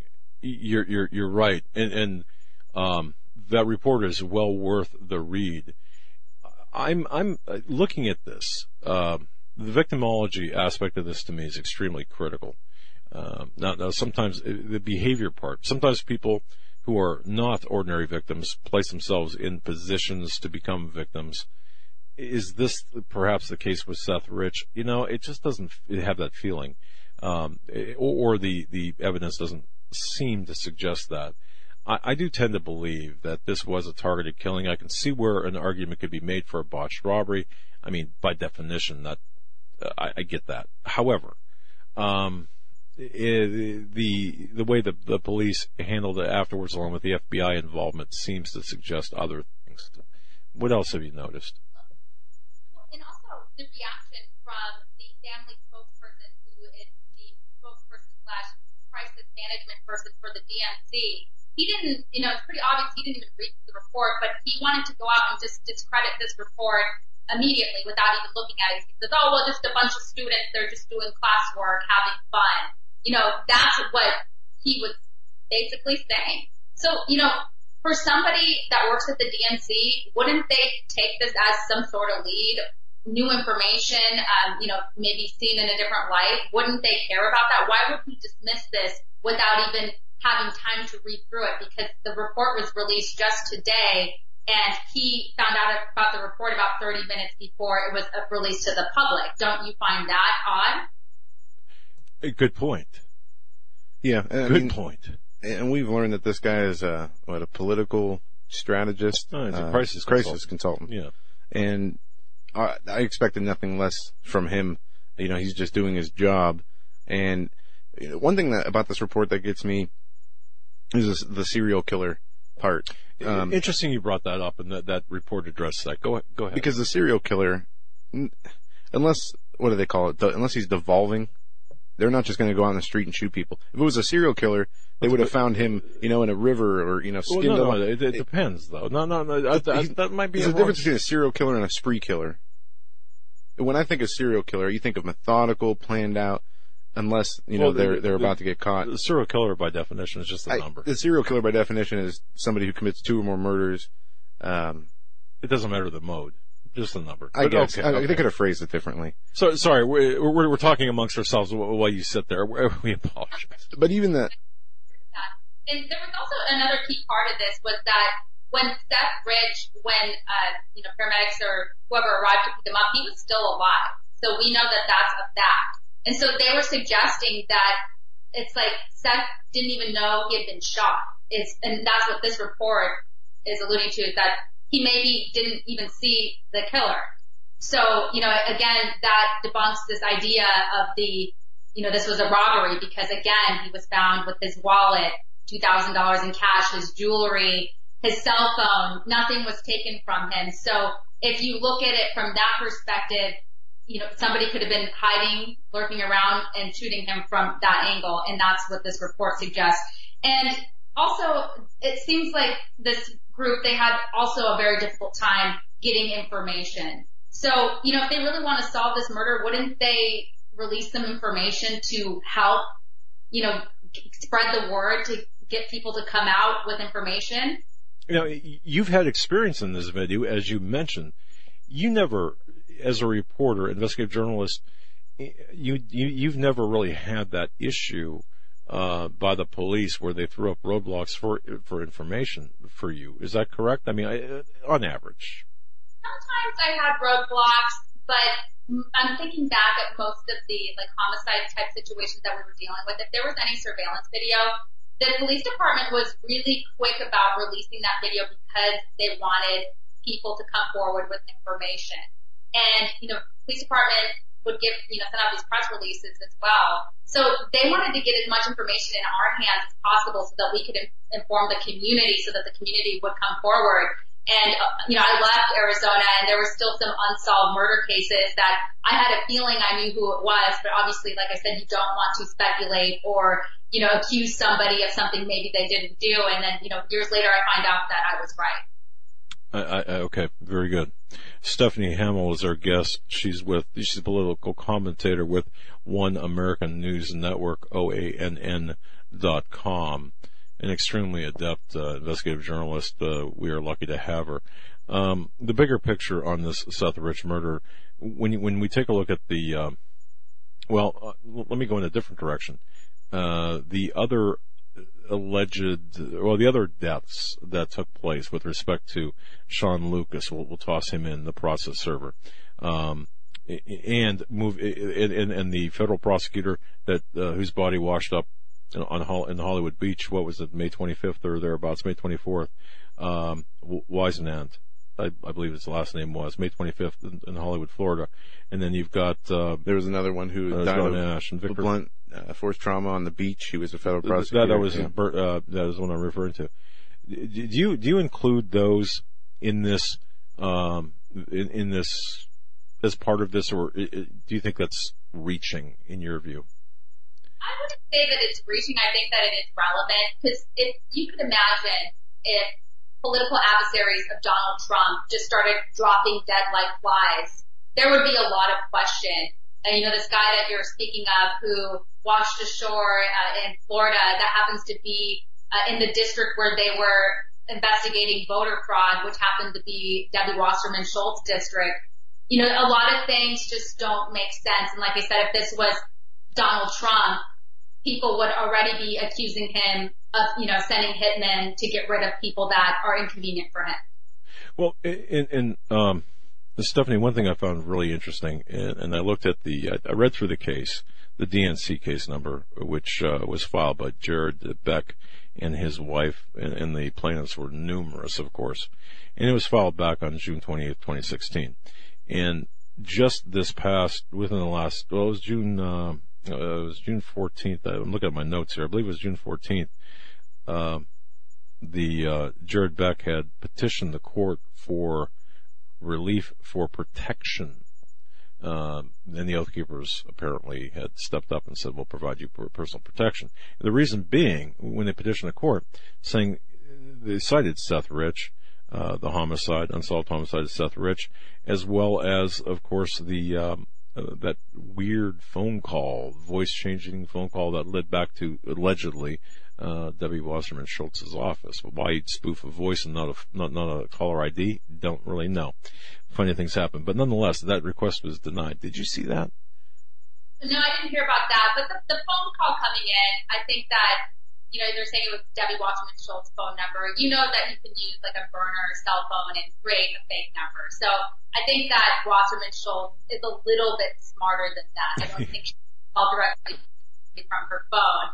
You know, she's been with the DNC for a long time. You know, you get fired from the DNC and then you get a position in the Hillary Clinton campaign. She knows what she's doing. Uh, again, all of these people that have gone, uh, you know, committed suicide or just dropped dead, um, you know, there's no trail.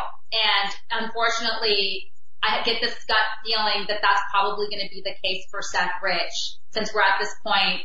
And again, nobody even wants to touch this report, which is why I am more curious because you know, if you think about when Nancy Holloway, when she went missing, do you remember the wall to wall coverage of, you know, somebody that was missing in Aruba?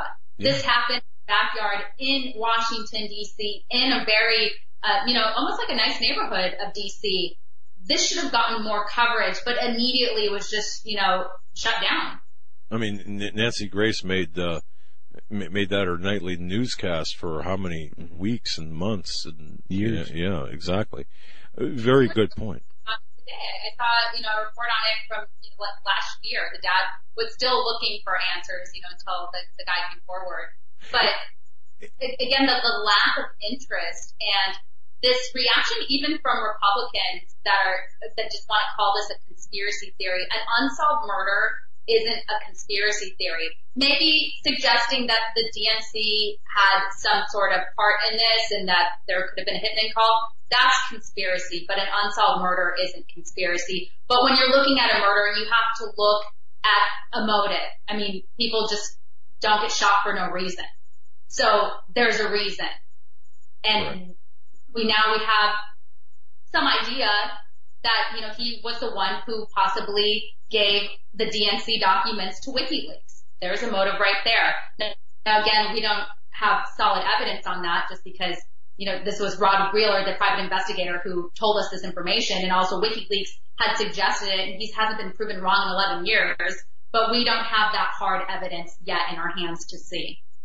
And I, like the, I like your approach to this. By the way, we and folks, I, I cannot tell you how many people have sent us emails.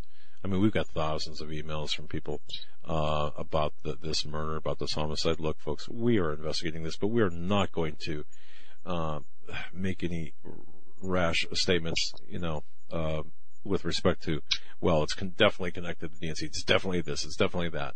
No. However, we do follow the evidence as our guest uh, Stephanie Hamill does as well. Um, right, and and we talked about this hundreds yeah. of times.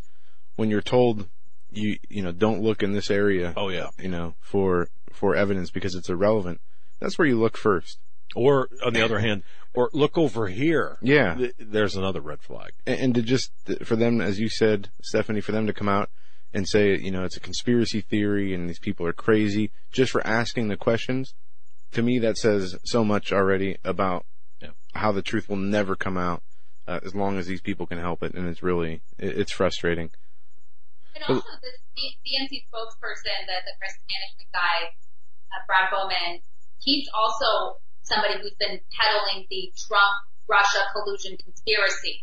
So if you look at the big picture here, if that leaked the documents to WikiLeaks, the whole Russia narrative falls apart. So the mainstream media, they're all embarrassed. The DNC, you know, we find out a lot more information. So the whole, everything, the whole world falls apart for the left, for these Democrat politicians, the DNC, and all these bobbleheads. And that's why nobody has any interest in this story. Stephanie, real quick, while, while we touch on this, the Trump Russia collusion, uh, investigation, the Mueller thing. What do you make of of Mueller? And I just saw recently that he's he continues to hire uh, Clinton donors and lawyers. Um, wh- where do you suspect this is going to go? Yeah, I don't like where it's going. Mueller shouldn't be uh, in charge of this. and They he should recuse himself from this investigation as well because he's best friends with Comey. They're best friends. How can you have him in charge of something like this. And just in general, if you look at the State Department and the people in government, they're all anti-Trump. That's why all these leaks are coming out. Um, you know, they're all determined to bring him down. This is deep state. And, you know, I, I hope that we get to see this in a fair way. You know, obviously the Russia-Trump collusion narrative is falling apart fast. So now they're trying to get him for obstruction. It's absurd. It's, it's, as Sean Hannity called it last night, uh, in, in mission creep. And this happens, uh, to, to investigators. Uh, unfortunately, it happens to investigators, but in this case, this is by design. Mueller having this mission creep where it begins with one set of uh, mandates and extends well beyond that, it, but, and allowed to by law to extend beyond that. And, and you're right as well. The uh, the staff that he has put on are attorneys from a law firm. 99.81% have donated to uh, with the, of that law firm donated to uh, the Clinton Foundation or the Clinton ca- uh, campaign. I'm sorry. It's just an incredible stacking of the deck here. When you look at everything that Hillary Clinton has gotten away with, it's amazing that we're looking into uh, you know our president in this way when Hillary Clinton committed all these felonies and crimes and everything else you can imagine. Yet she got away with it. And then we still have the Obama spying scandal, Loretta Lynch, the tarmac meeting with Bill Clinton. There's so many unanswered questions, uh, and we need to get to the bottom of this. And I warned Donald Trump through a final thought. I don't know if he watched it or not. You know, right after the election, I said, please, you got to lock up Hillary Clinton and her whole gang, or at least look into it. You can't just let them go because they're going to be on his back every single day, which is what they're doing. You know, and you are so correct in this, but I don't see any of that happening. I, for whatever reason, um, and Stephanie, maybe you can shed some light on this. Is, is, why aren't we seeing um, the perp walks of some of the major players here? I, I can I, I, can guarantee you this, and, and take this to the bank in my view, that with Mueller, if Mueller is allowed to stay and continue, there will be perp walks from the Trump administration. I guarantee you that, if not uh, t- the takedown of the presidency itself. But why haven't we? Anthony Weiner, like he's still not in trouble. Huma Abedin's husband, or you know, his estranged husband, or whatever. Right. He's not in trouble. I mean, he not only handled classified emails that he was, you know, just printing out for his wife that he didn't look at. And then also, you know, his sexting scandal with a minor. He's still not in jail. Right. Exactly. Uh, and again, my question is why? And, and Stephanie, will, will we see, do you believe, based on your investigative analysis, research, and your experience, will we see anybody in this, in that pool of suspects and uh, criminals being perp walked or, or actually put away? I hope so, but like I said, there are just so many deep state players involved, and it's obvious that you know the Clintons are almost untouchable, and everyone that works with them, they seem to be untouchable as well. I hope that there will be justice. There obviously crimes have been committed, but uh, unless you know Donald Trump puts his foot down and starts you know requesting these you know, investigations to continue or be reopened, nothing will happen, but he needs to understand that a lot of the people that are working for him aren't supportive of him and they want to see him fail. Man, have you, have you ever seen anything like that? I mean, seriously. The, the animosity, the animus, the hatred, the, uh, uh, the, the, the sub, well, what would you call it? It's almost treasonous against Donald Trump. I just, it's unfortunate and it's sucking up so much of the administration's time when Americans are worried about healthcare, they're worried about the economy. And, you know, the administration is moving along. We, we see, you know, they're coming up with their tax reform. They are working on healthcare. You know, that's debatable on how good that's going to be. I hear a lot from doctors that they're not impressed and, you know, they're, they are concerned what's going to come from the Senate. But, um, yeah, they are moving along, but the mainstream media aren't covering any of the good things that the Trump administration is doing. If you look at, you know, the battle against human trafficking, that should be all over the news. You hardly hear about it. And you hear, you know, what they're doing, trying to do for school choice for children, for the poor. That's big news. But again, you know, anything Donald Trump does, they spin it into the negative. Like I've said before, if Donald Trump were to save a drowning baby, they would somehow find something wrong with that. Amen, amen to that. Uh, we're talking with Stephanie Hamill, Dorothy Hamill's. I'm kidding. Uh, Steph, uh, most people don't even know who Dorothy Hamill is, probably. Uh, Stephanie Hamill. Uh, Stephanie Hamill is our guest. One American News Network, OANN dot com. That's OANN dot com. Stephanie, how can people follow you on social media? I'm on Twitter. It's, it's Steph M. Hamill.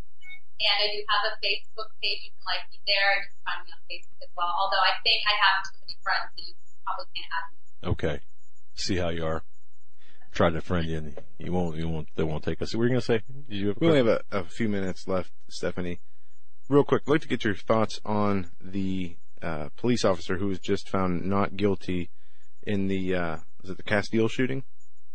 Yes, uh, Philando Castile.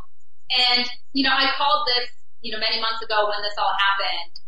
You know, we've seen this over and over again where people aren't listening to police officers' directions. When a police officer says do something, you do it. You don't try to steal their gun. You don't try to reach for a gun and you won't get shot. And so this is, you know, this, the less, you know, phony cries of racism. Police officers, 99.9% of them are good people going out there to do their jobs to protect us every single day.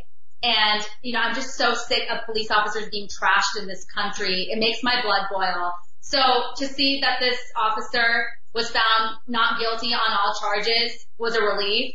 I expected that. Um, and you know, we learned a lot more about this case about, we all saw that shocking video that went viral of the girlfriend Diamond Reynolds filming, uh, mm-hmm. putting her boyfriend's death on Facebook Live where he was bleeding. It was really shocking, but that was just the aftermath. Nobody ever wants to show what happened, what led up to that point. And so that was the important part was this officer, Officer Yanez, he felt like his life was in danger. This guy was reaching down. He had a gun. The yeah, he said, said he had a gun. Yeah, he said he had a gun. The officer told him not to reach down. He did it anyways. So when you're at this point and you're married and you have a young daughter at home and you're dealing with thugs and gangbangers all day long, you're not going to take that chance. And so, you know, I don't think that, and he had a very, he had a clean record. He'd never done anything like this before. So again, to accuse this officer of being racist was, was ridiculous. And now the family's going to file, um, you know, a civil lawsuit, you know, at the federal level. So, you know, it's, it's to see what happens. And this poor officer, he was let go from his job. Mm-hmm. His life's, you know, turned upside down. He's going to have to start over. Maybe another city will take him as a police officer if he wants to go back. But you see that they're, you know, law enforcement's in crisis. They're having trouble recruiting people. Exactly. I, I could see him going to Idaho and uh, making furniture like. Uh, uh, yeah. I'm trying to think of his name now uh, from the OJ case. Uh, Stephanie Hamill, thank you so much for joining us. I, I we do hope you you'll come back and visit with us, spend some more time with us at some point in the future. Absolutely. All right, Stephanie Hamill. One American News Network is the, the website oann.com. What a what a and great she's a she's a her the website's great. She's a great political commentator. I I really enjoy her work. Yeah, and we'll have to have her back because we uh, there's a lot of other issues we didn't get to. Uh, only one segment's not yeah. a lot of time, so we will bring her back. Uh, lots of great information when we come back. We got some interesting news we're going to go over, uh, touch on topics of the day, important topics of the day, and when after that, Stan Deyo will be our guest as he is each and every Tuesday from 9 to 10. Folks, go to standeyo.com, pull up the show images page, and there you can follow along when when Stan comes on. But when we come back, we're going to uh, continue to get into news, current events, give you a little update on the uh, preliminary results coming out of the Georgia election, and just the absentee or the early voting has been counted so far with interesting results. We'll have that on the other side. Don't go anywhere.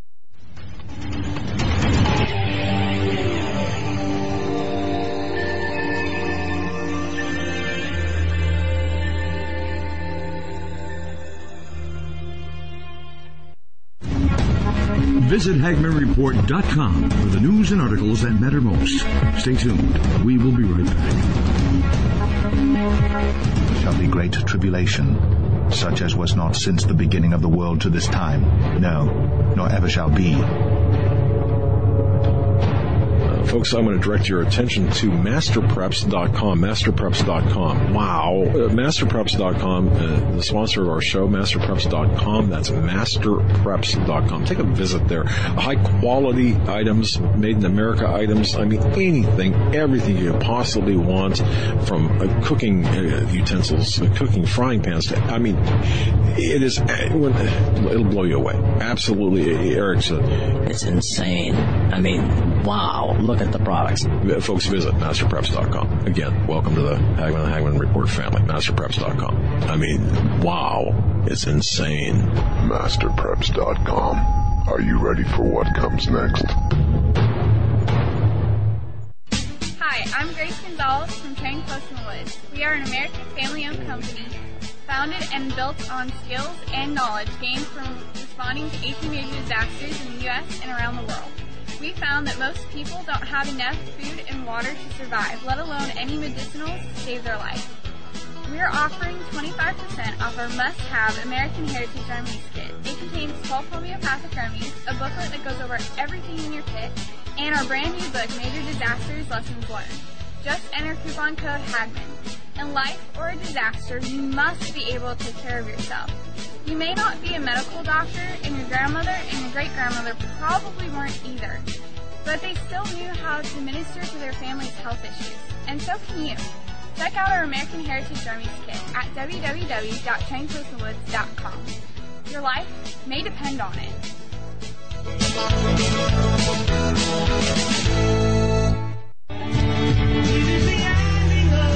Hello, everyone. This is Joe Charles, the guy whose voice is heard announcing for the Hagmann and Hagmann Report right here on YouTube and across the Global Star Radio Network.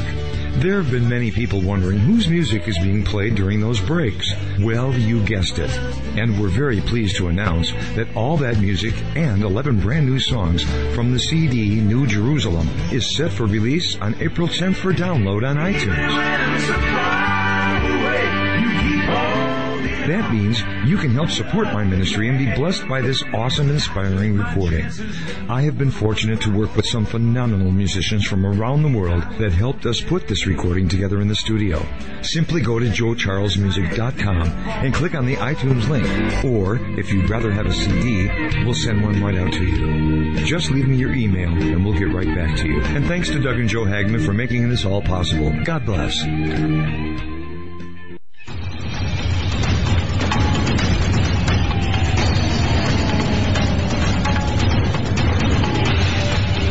Back, ladies and gentlemen, this edition of the Hagmann Report. Uh, great first half of the show. Covered a lot of ground. Uh, there's still some things that we have not got into that just me and my dad are here for this segment. We're going to get into. We have uh, some interesting information coming out of Brussels, and there was an attempted terrorist attack today. The I believe he, the terrorist was shot and killed. He blew himself up in the uh, in the Brussels train station, yelling "Allah Akbar." And yesterday, they're on the heels of uh, what ha- whatever happened in London, which details are still you know, they're saying it as a white supremacist that hit a crowd of people coming out of a mosque. Uh, we still haven't and will not know the the one death that was attributed to that attack. Um, the man had collapsed right before the attack happened. There's still a lot of questions about that, so we will put that on hold for now. But yesterday in Paris, a uh, attempted terror attack was foiled when a man in, uh, believe he had machine guns and explosives in his car, rammed into a police car, blew up the car, and that was the beginning and end of his attack in Paris yesterday. Then today we have a attempted terrorist attack in the Brussels train station, and uh, luckily the the police and army soldiers were there, and as soon as the man tried to do something, he was he was shot by police. Also, uh, we have on HagmannReport.com, Michael Snyder wrote a great piece. Uh, I got two of his pieces up there. One, the one I'm going to touch on is from a few days ago. What's going on with the Illinois financial meltdown? Um, again, Michael Snyder has a, a, great piece on the economic, economic collapse blog, uh, economiccollapseblog.com about what's going on in Illinois. The worst financial nightmare in Illinois history erupts as state comptroller decries we are in a massive crisis mode. I was doing a little bit of research on this today, trying to figure out what it was that led to the Illinois financial crisis. They have a Republican governor, and they have uh, a majority Democrat uh, House and Senate there in, in the state, and they have not passed a budget in three years, which is now it's being reported that even lottery payouts will not they will not even be able to pay out lottery winnings. The lottery system is going to shut down in Illinois. And not only that, I mean that's obviously the least, but that just shows you the extent of this financial meltdown. People are calling it as a, a type of banana republic. They're not able to pay. Uh, they have all these uh, liabilities that are upcoming that they're not able to pay. Uh, billions in unpaid bills and pension obligations, and this is uh, the warning cries about this are, are finally starting to come out. Uh, Republican Governor Bruce Rauner has been warning that the state is entering banana republic territory as billions in unpaid obligations from pensions uh, to other obligations are are due by the end of this month. And again, they have not passed a full budget in almost three years, and it's gotten to the point where they're not even going to be able to continue having a state lottery system because of the lack of money that uh, and the lack of of uh, being able to to come together to pass a budget. It's crazy. Have we ever seen a state go into such uh, you know what, what will it look like if one of the states in America basically turns into a Venezuela type situation? I guess it's uh, a bad analogy there, but still, this is pretty severe. It's not not really a bad analogy. There's economic situations. There's other things, and, and that segues me. I've Right. If I can, if I can mention, 130 billion dollars in unfunded pension obligations alone. Right.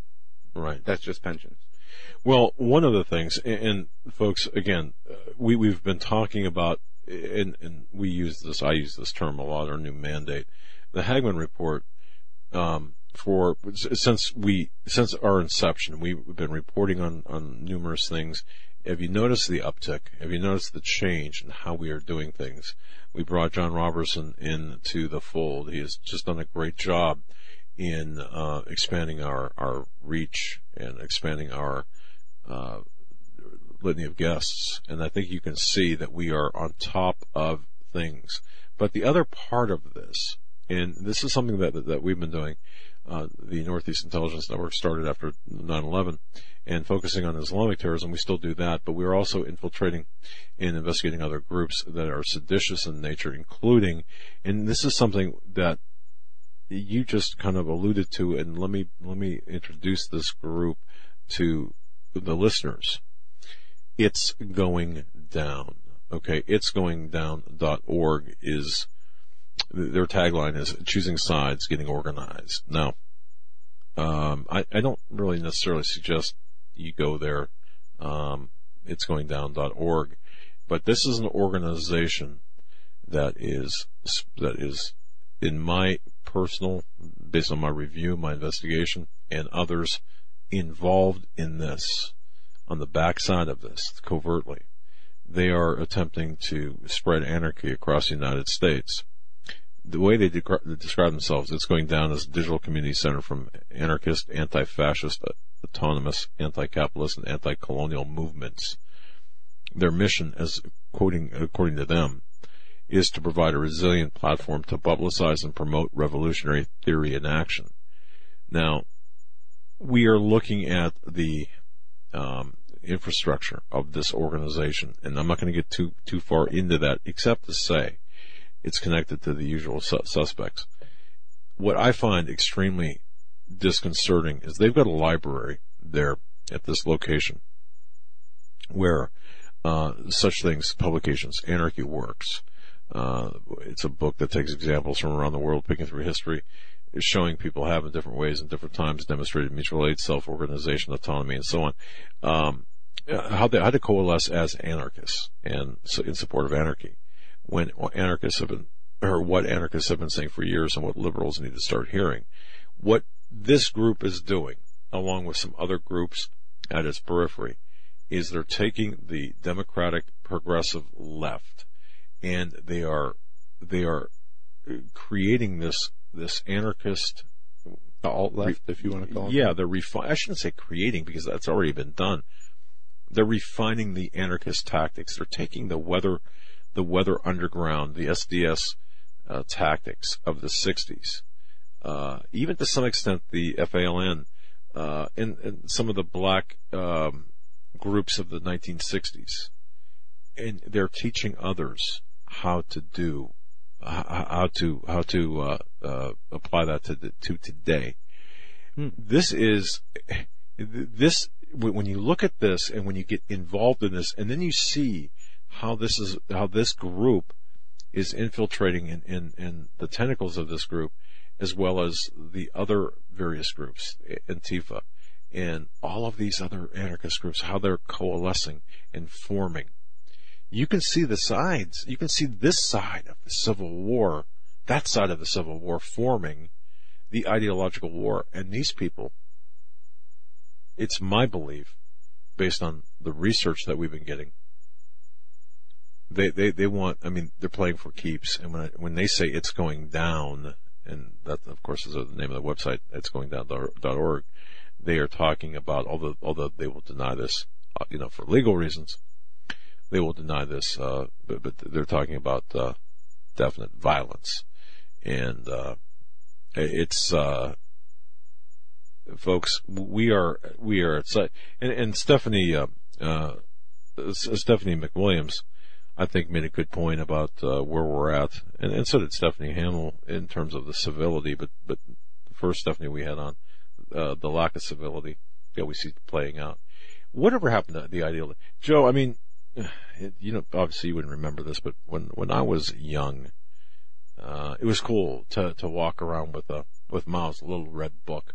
If you, if you were in, if you, if you, if you were in college, You know, even uh, high school, you, everyone had Mao's little red book. Okay, I don't know why, but Not to interrupt you, but I uh, I found myself last night watching TV for a few hours.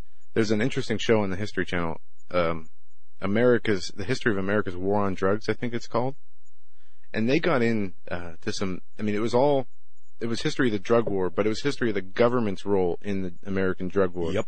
With from the the, the CIA's MK Ultra LSD program to G. Gordon Liddy's pursuit of and there's some, I learned so much stuff watching that last night. Uh, to to Laos, you know, just uh, west of Vietnam, and how you know some um, CIA operations there allowed for drug lords to rise and the influx of heroin. I know what you're saying. They, they It's talk about how the LSD drugs. created the counterculture, and, Right. and how you know the resistance and and you know there was some valid points this counterculture was standing up for against the war in Vietnam and and different things. But it's interesting when I when I was watching that about the counterculture, and Paul McGuire talks about that the lot. very people who were against the counter, or the very people who were involved in counterculture, their parents were involved in the military-industrial complex. Yeah. Jim Morrison, his father. But the same people who were, you know, um, young and, and, and organizing and putting together that counterculture are the people who are in power now. Uh, to some extent. To sure. a great extent, I would say. Yeah, yeah. But that doesn't all transfer Or- to, to, you know, Yeah. Or at least had this alt left we're talking about. But I believe that's a lot of where that stems from. And, and and you're right, and I think it's important. This is why we bring people like Paul McGuire on onto our program to talk about the Timothy Leary's, that generation. And, and John does a great job. John Robertson does a great job talking about the, Hollywood angle, Laurel Canyon. Laurel Canyon, for my goodness, I just I, I can't wait to John until John writes his book. Uh, but to understand where we're at today, you've got to understand Laurel Canyon. Um, nothing, I, I truly believe that nothing happens. I shouldn't say nothing. There are some things, but for the most part, there, this has been all planned out. All this has been planned out. Um, and you go back to Laurel Canyon. Go back to Albert Pike. Well, of course, yeah. In The three world, the letter of the three world to the wars. Nixon administration, but yeah, uh, but but you're right. And isn't it interesting? Even if, okay, so even if that Albert Pike whole thing was a fictitious, if it was a fake, it would still Doesn't matter, I don't think. but it would still have to. It, it, it could only have been a fake. I think um, uh, up until or it would be real after or right before World War One or right after World War One. I'm not sure, but but just the fact that the timing of that, um, even if it was proven to be oh that's a hoax, it's a fake. There's enough that was published or you know subsequent to its publication that would certainly lend itself to some knowledge, foreknowledge of the planning that has gone into Mm-hmm. all of this. So it's very important. But yes, but understand Laurel Canyon, the importance of that in the counterculture. Understand the, the, the fact too today that we're seeing, just as we saw in Vietnam with the drugs, with, with the, uh, drugs in Vietnam, we're seeing the same thing in Afghanistan today. We're seeing the same, uh, poppy, uh, and, and, and all of this together, folks. The, the, um, uh, but the war on drugs is, is fake. Well, yeah, I mean, It- the whole thing about the war on drugs was is how the the government was the ones They were, yeah. either bringing it in personally or allowing it to come in for other, uh, to, to keep other operational, uh, you know, black, uh, operations going. They had to, to allow certain things like that, but it is directly tied to, uh, the government always from, from the heroin coming in, uh, you know, it started with the soldiers, but they allowed it to happen. They allowed it to, they allowed Yes. the warlords to, to rise In fact, not only because that, it served a purpose for them um, operationally when they were trying to carry out these other missions. They were fighting communists with drug kingpins and allowing the, the drug dealers and the drug kingpins to ship their the heroin back east and, or back west to America in order uh, to team up with with the Americans to fight communism, which needed to be fought. which was really, it's, that's a convoluted right. It was, it was, but, still, but I was told by, and, and I, I guarantee, I was told by an agent of the government involved in the back in the Arkansas, Mena, Arkansas days, that the drug wars with the cocaine and and the, the with the CIA importing cocaine into the United States. Now listen to this. I, I know people know everything there is to know. You know you, about the drug wars and about the CIA's importation of drugs, uh, cocaine into the United States and crack and such. But did you know this? Did you know that the CIA, um, in, um, what they did was they, they sent mar, they actually marked, and, and I'm not exactly 100% sure how they did this, but the components of the cocaine that was being brought into the United States had uh, DNA markers, for lack of a better word, DNA markers.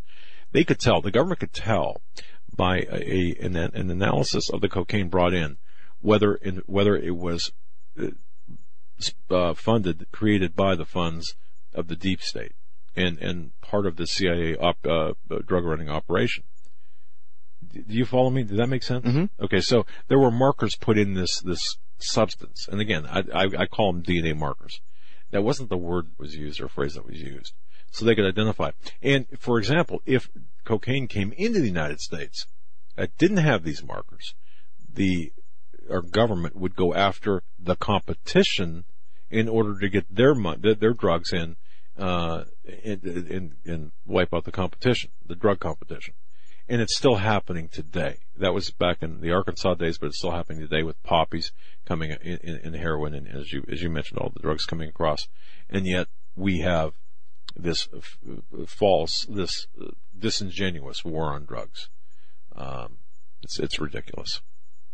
But yes, but it's important to understand the, the Laurel Canyon uh, connection and the backdrop to all of this. And by the way, I want to say one thing about Seth Rich, about this murder, and about certain, I think this is so important, and about certain video people out there. There are people on YouTube that are talking about this. There's so many people on YouTube that are, there's infighting, there's all sorts of just weird things going on on YouTube.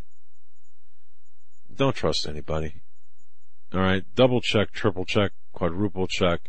If it if it doesn't make sense, um, e- even some of the guests we've had on in the past, you might want to you know take a look. It- It's there are so many things wrong with some of the things that we're seeing. It's obvious to us that there are plants out there, uh, people that that are attempting to take down, to discredit, delegitimize the alternative media, the new media, the independent media. That's us. And some of those ain't too independent when you start looking at where they're broadcasting from, how they're broadcasting, who's funding them. Is it really a combination of, of, uh, you know, disparate people? Mm. Once you take a look at this, questions are raised. So I guess what I'm saying to you folks is just use an, abund- an abundance of caution about who to trust. we, we I'll certainly tell you this on, on our end. Um, and, and we know some of the people that we've had on and some of the people that we've seen that are making some really big waves in the YouTube community. Look, we know who they are and they're not who they say they are. Just saying. Go ahead, Joe. No, you're absolutely right. Um, what do we got? We got about nine minutes left in this in this segment. We got a lot of places we can go. I, I pulled up Albert Pike's the letter of the of the Third World War. Um, I, I imagine most of our audience is familiar with this, but uh, anyway, well, I'll just go over this real quick because it's been a few months since I've read it, but each time I read it, it seems to lead more into saying these people, whoever wrote this knew what they were talking about, the foreknowledge, because I believe the people who wrote this are, you know, as they admit themselves, are Luciferians, and we know that in prophecy and scripture, uh, God wrote the beginning and, and wrote the end, and we are here living it out, playing it out. So I believe that Satan has a general idea what's going to happen. Obviously, doesn't have it all together. That goes without saying.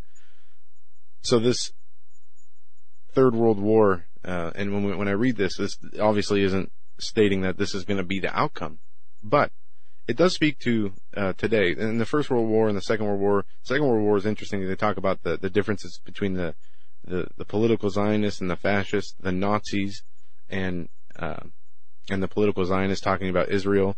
And then it moves to the Third World War. It said it will be fomented by taking advantage of the differences caused by the agentur of the Illuminati and the political Zionists and the leaders of the Islamic world.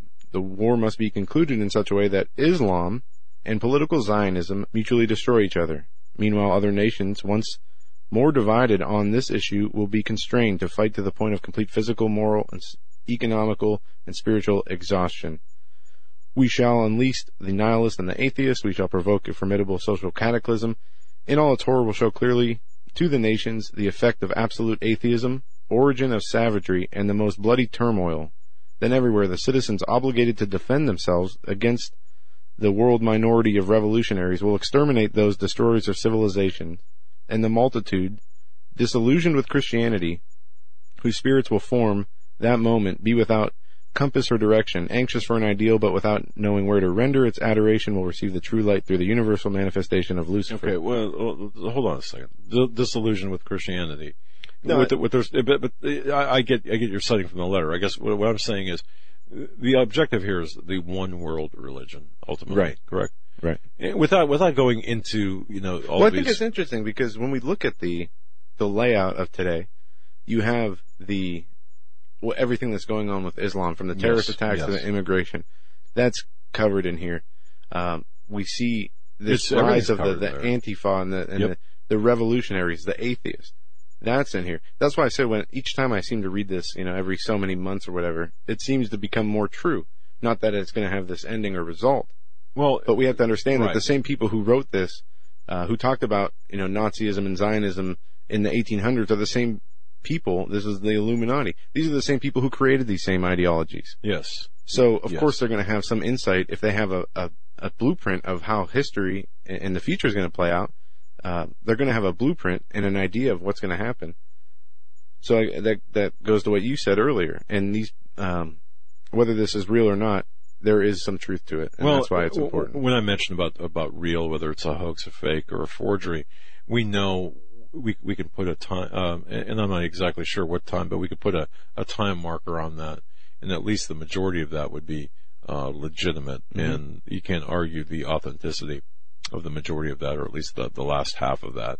And it's interesting because what we're seeing today, and as you pointed this out, the the war and isn't isn't this something how we, we for example Jimmy Carter and I mentioned this yesterday Jimmy Carter with um, uh, with uh, uh, Zygmunt Brzezinski who just passed away who just died and how Brzezinski created the Mujahideen for the sole purpose of getting it back at Russia don't forget Brzezinski is Polish heritage never had forgotten what uh, the Russians did to Poland and of course that started the that really kind of was the beginning point of the modern day Al Qaeda slash ISIS. Brzezinski really was the architect for that, for, for that Islamic group. And as we see the progression of ISIS, as we see the progression of Islamic terrorists, we are, and isn't it interesting, um, the, the terror attack yesterday, or in quotation marks, terror attack, or the day before at the mosque, which we have a lot of questions on. Uh, to, to, to, begin this, this hot war, not just in, in, the minds of people or in the minds of the media, not just by the Muslims, because IQL Rassouli says 100% of the terrorist attacks today are Islamic. That's according to IQ El Rassouli. Uh, and when you look at it, yeah, that, that's true. Now, if they can break the mold and say, well, see, now that, that's not 100% true, that's not true, you're going to have the Muslims fighting against the Christians.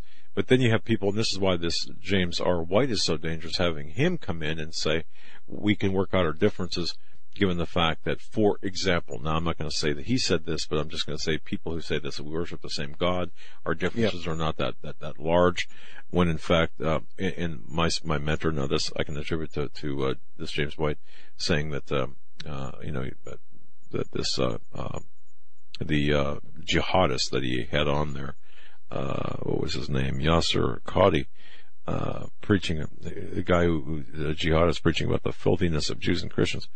But the ultimate end result of this is going to be this this formulation of a single religion, outlawing uh, any type of disparaging remarks against Islam and Christianity. Mm-hmm.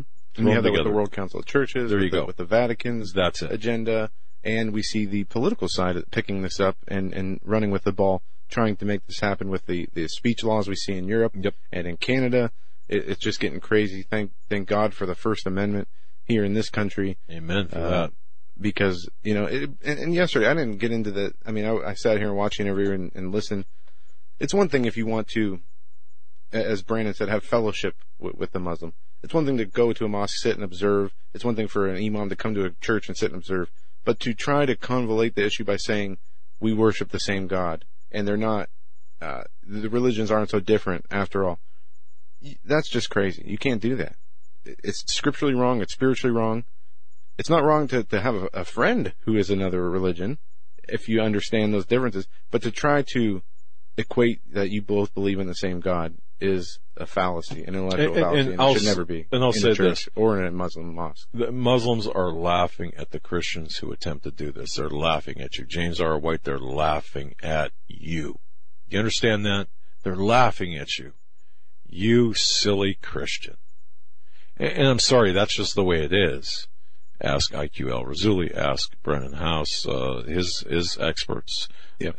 ask Randall Terry. We've got the, we've, we have got the videos. Go to our YouTube channel. Please subscribe to our YouTube channel and, and watch Randall Terry. Watch IQ El Rassouli. Listen, share those videos. Understand what we are dealing with and understand the enormity of the, of the problem and the picture. That's all I'm going to say. excuse me, real quick, one last minute left in this segment. I don't know how many people saw this story. With everything that's been going on the last few days, it's kind of been underreported. Liberals blamed white supremacy for Muslim teen murdered by a legal immigrant from El Salvador.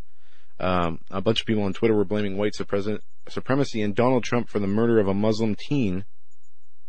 And the information came out after all the, the blame went around that it was the murderer is an illegal immigrant from El Salvador. Um, this article is on the Daily Caller. I'll post this to Hagmann Report later. Joe, we got we got to talk to Donald Trump. Don't go easy on the on the immigration dreamers, right?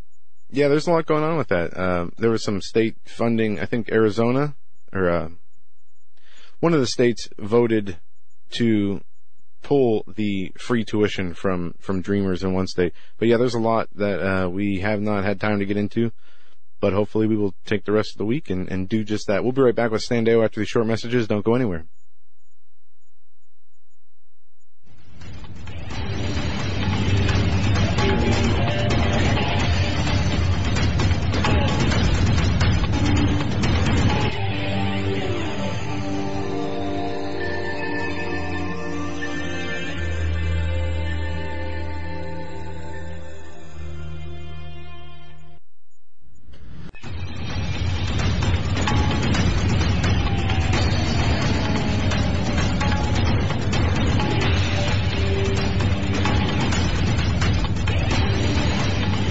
Ladies and gentlemen, to this edition of the Hagmann and Hagmann Report. Each and every Tuesday in hour number three, Stan Deyo from standeyo.com, the real Indiana Jones, is our guest, and we talk. A, we cover a whole lot of ground every time Stan's on. Um, folks, go to standeyo.com, pull up the show images page. It's to the right hand side of the screen, and there you can follow along with the images Stan has compiled uh, for the subjects that we're going to talk about when he comes on, and he's with us now. Stan, welcome to the show. Thank you, thank you. We're sitting down here in air conditioned comfort, thank goodness. I tell you, at 100 degrees over here, it's miserable. Yeah, it's uh, I I was reading today that um, the you know there's a, a heat wave from the west and especially in the southwest where it's so hot in Phoenix they can't even they had to shut all the flights down because it's too hot to even fly. 123 degrees or something like that. I know that's just uh, that's like living over in the Saudi desert somewhere in a in a sea tainer or something. They get that hot, but wow, can you? I mean, you know, the water table underneath uh, Phoenix is being drained, and there is real concern growing about how much uh, weight the the water storage area, you know, natural storage in the stone there can support. You know, like the city on top of it, and a, a good shake might just sink Phoenix into its used up water table. Wow. I haven't heard that before. Yeah. That, that's a that, that's a picture mental image that it's quite frightening. Wow. Okay. Well, I'll tell you what, I even the Hopi are going to move out of uh, uh, Phoenix or out of Arizona and out of the White Mountains and out of the uh, mesas as things get worse and the uh, water level reaches up to between the mesas there in Arizona, so they have to go by canoe between them. So they said they're coming up here eventually up into the four, four corners, you know, the Colorado region. So even they're Okay. going to get out, It's just not the same reason for the heat or anything, but it's Arizona's a no-go zone. Yeah, I, I saw that when I saw that 120 some degrees. I was like, wow, Yeah. wouldn't want to be there. But there's a dry heat though, right? It's, it makes it okay. Oh, yeah, I guess so. it's that's what- it gets a little bit moist at times. It's summertime for us during a El Nino year because it the, the moisture uh, can add a lot of misery to your uh, actual uh, heat. Uh, Sure. what your field heat would be a lot worse, probably holding the heat in from the water vapor in the air. Well, uh, you know, I remember when I was a when I was a kid, my mom used to say, "It's it's a it's it's a do," because we had no air conditioner growing up, and you know, you had to tough it down. It's a dry heat. It's okay. It's dry heat. Don't worry about it. Ah, yeah. All right. So, what's on your radar scope today? Oh, a few things. Um, you've looked at the the uh, show images page. I take it today. See what's on Yep. there. Oh yeah. Where you oh, want yeah, to we- start? There's a number of interesting things today. Let's start with the uh, minute, let's spin the, stand wheel. We're gonna spin the stand wheel.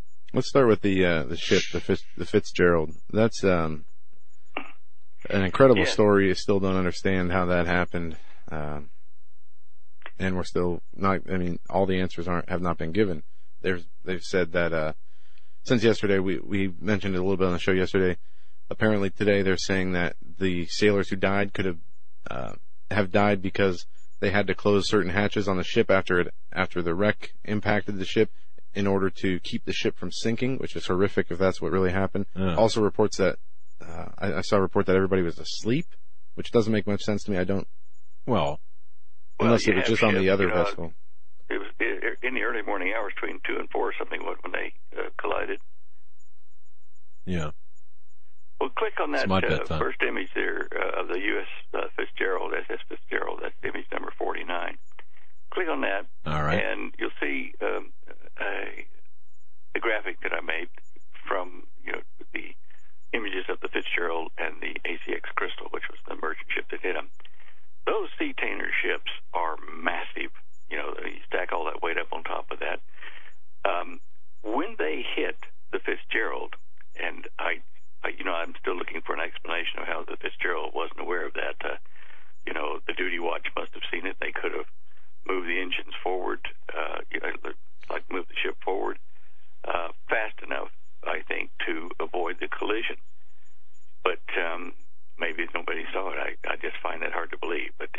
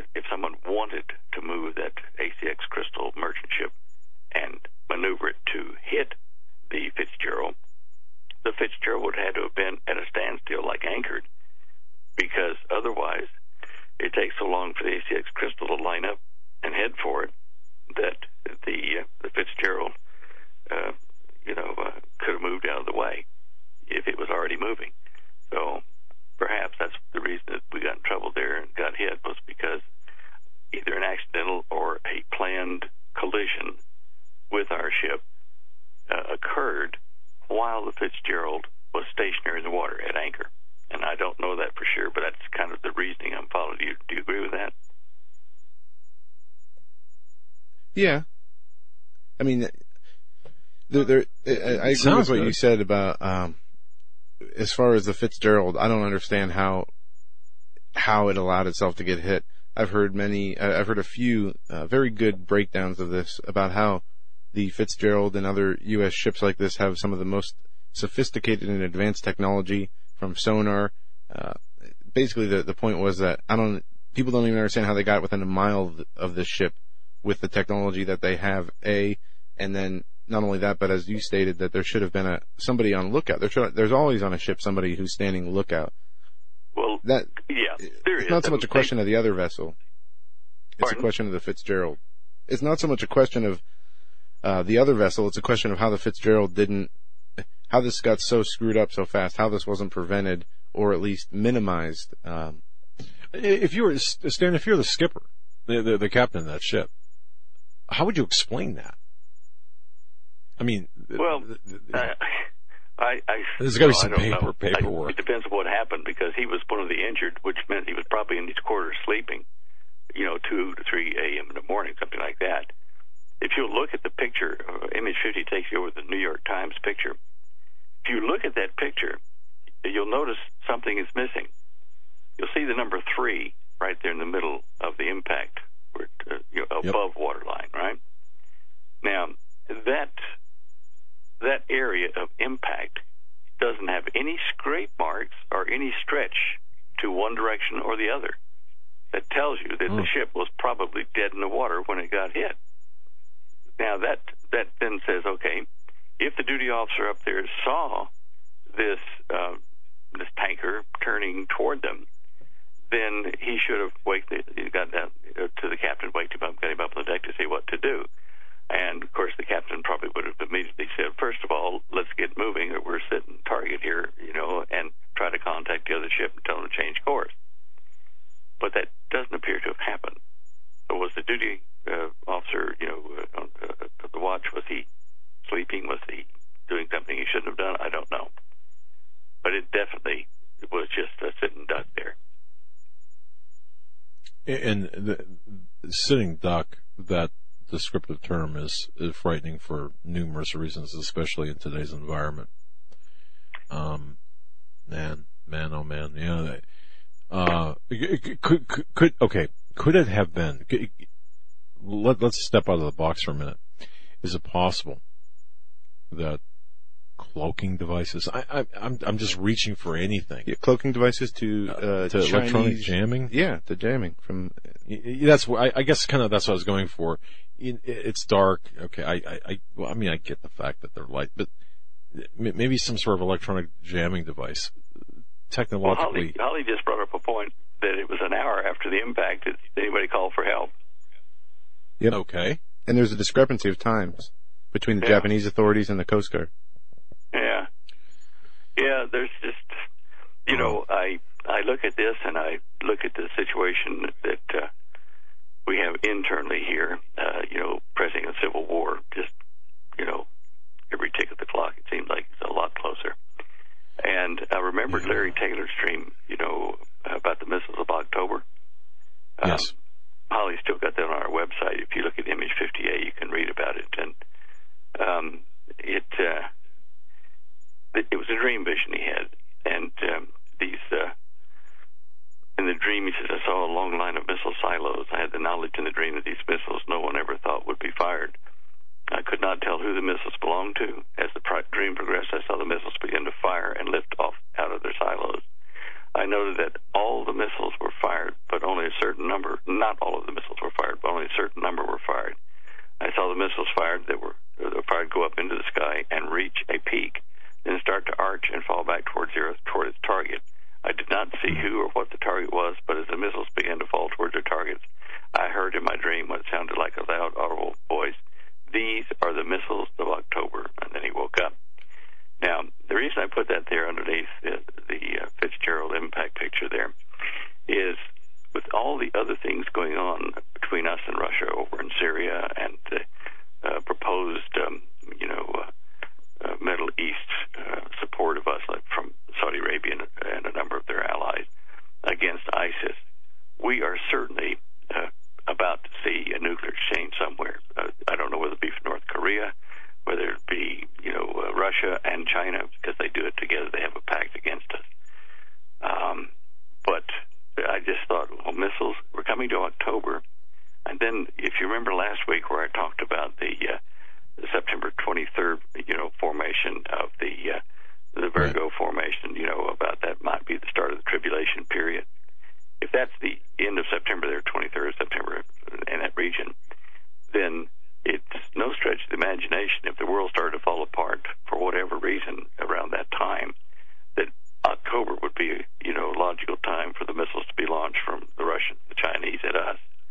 I really think America's the Babylon, or one of the Babylons in Revelation, and that it's going to be destroyed by fire rapidly.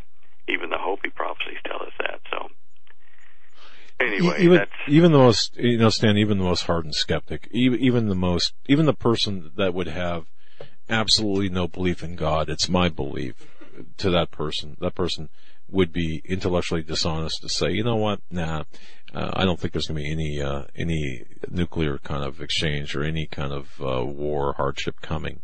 Uh, even if they had no belief in in, in, God, I just I, I it's intellectually dishonest. I believe it. Um, although understanding Bible prophecy certainly makes it a lot easier to understand current events, and it's it's absolutely important for that. But I'm just saying, just Yeah, you have to be a I did a show with uh, Larry and Stewart here. Uh, I think it was uh, yesterday, and yeah, and uh, during the show, uh, Larry was mentioning that he'd um, had a vision when he was awake, um, and he thought it was over the attempted division of Jerusalem and Israel. Uh, and he wrote me today. He said uh, it was a vision. I was awake. Uh, I was impressed that if USA had a hand in the division of Jerusalem, that well, I then heard a sound like the snap of a dry twig as snap broken in two of America. Uh, that the result would be the breaking snap in two of America. Sorry. Uh, I think I repeated that twice anyway, but anyway, anyway, you get the, the uh, gist of it. Now, I put that up underneath the uh, link to another set of uh, images about the coming uh, solar eclipse at the uh, 21st of August this year. Now, it, oh, yeah.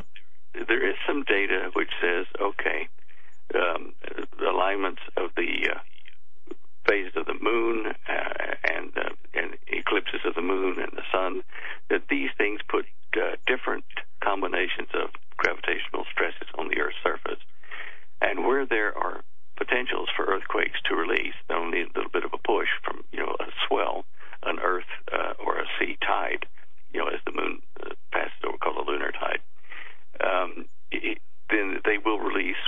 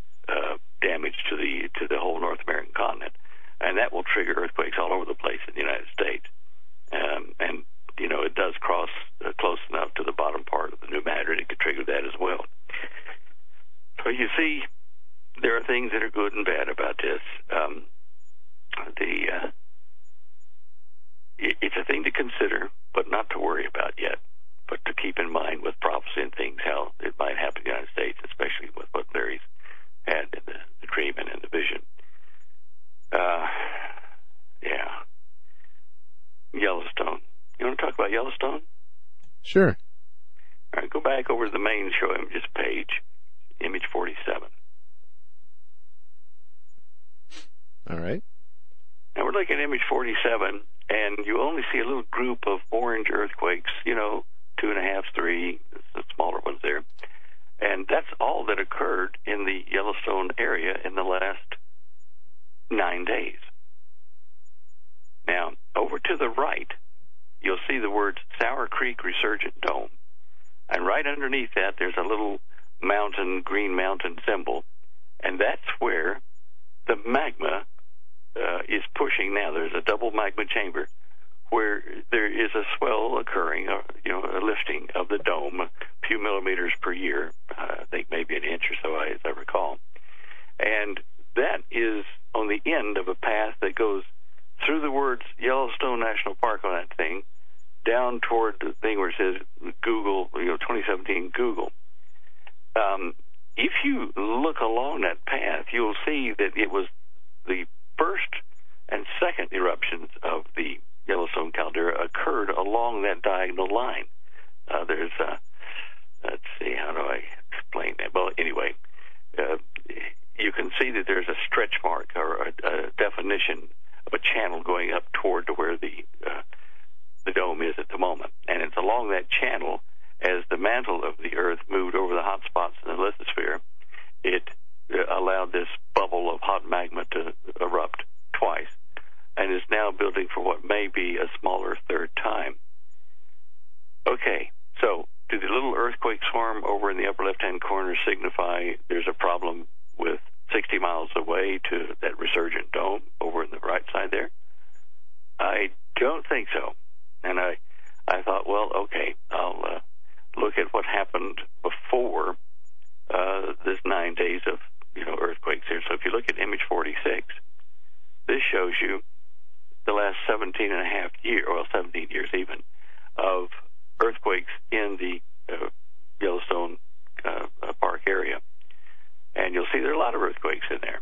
But if you look up where those others were, up in the upper left-hand corner, there's only the odd one, not swarms. Very small amount of them there. Okay. Now, if you go back to the show image page, image 48, and pull it up, you'll see that cluster of earthquakes that occurred in the last nine days is now included in this database. And you can see that there was something like this that happened down in the past uh, 17 years, probably uh, 30 miles south of there. Um, you'll see a little cluster down underneath that. But other than that, you don't see swarms like this. Now, what what would have to happen, I think, for um, Yellowstone to erupt again would be for the and not erupt where we think it's going to, but over where those swarm earthquakes occurred to, uh, in the last nine days, is that the the magma chamber would have to change location. It'd have to turn about 90 degrees or so and go somewhere else, and it would have had to have done that already if it was going to do any uh, erupting, you know, now. Now, it could have done that, but all the reports I've read said that the magma chambers are underneath Sour Creek uh, Dome, and that's where it stays. Uh, you can see a, a close-up of a cross-section of that at image 43. And in image 44, you see that uh, even the USGS locates that area as a, a, seismic risk area that's uh, pretty high in a small little area there in Yellowstone Park. But click on image 45. Now, image 45 shows you the path of the caldera's magma as it moved from you know 2.1 million years ago up to now. Now, what is interesting is that the first caldera 2.1 million years ago is that light purple, and the, the all the light purple area was where the eruption was, a huge eruption. But then the second one was in a small area, a little darker purple, called you know, 1.3 million year old second caldera. Now, the path of them, though, is moved up to the upper right, you know, uh, diagonal uh, to uh, Sour Creek Resurgent Dome.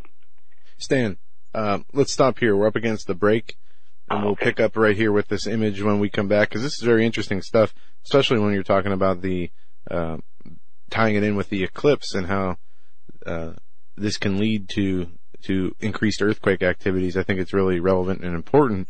And uh, this, this is great. All these images of, of the earthquakes in Yellowstone. I saw a report on Drudge today about this, about the number of earthquakes that were happening in Yellowstone is is, is up there. Folks, we'll be right back with Stan Deyo after this. Don't go anywhere.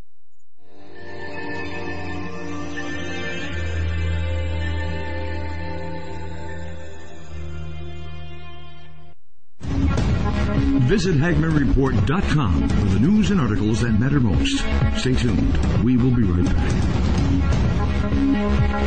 shall be great tribulation, such as was not since the beginning of the world to this time, no, nor ever shall be.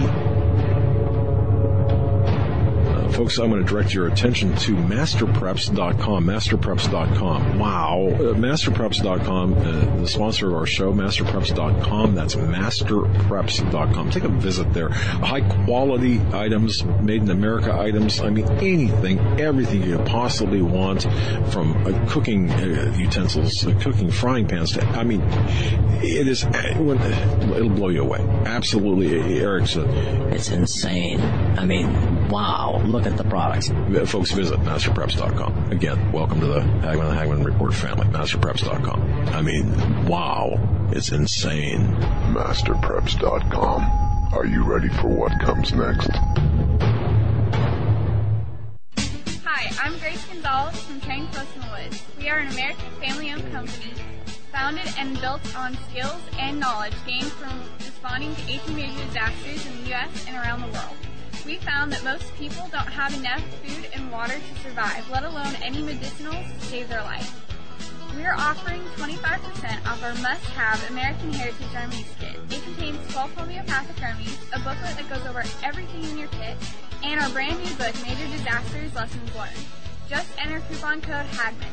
In life or a disaster, you must be able to take care of yourself. You may not be a medical doctor, and your grandmother and your great-grandmother probably weren't either, but they still knew how to minister to their family's health issues, and so can you. Check out our American Heritage Remedies kit at www.chainclosenwoods.com. Your life may depend on it.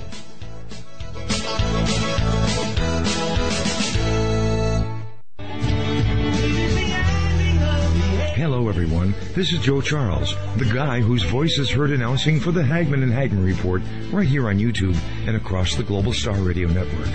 There have been many people wondering whose music is being played during those breaks. Well, you guessed it. And we're very pleased to announce that all that music and 11 brand new songs from the CD New Jerusalem is set for release on April 10th for download on iTunes. That means you can help support my ministry and be blessed by this awesome, inspiring recording. I have been fortunate to work with some phenomenal musicians from around the world that helped us put this recording together in the studio. Simply go to joecharlesmusic.com and click on the iTunes link. Or, if you'd rather have a CD, we'll send one right out to you. Just leave me your email and we'll get right back to you. And thanks to Doug and Joe Hagmann for making this all possible. God bless.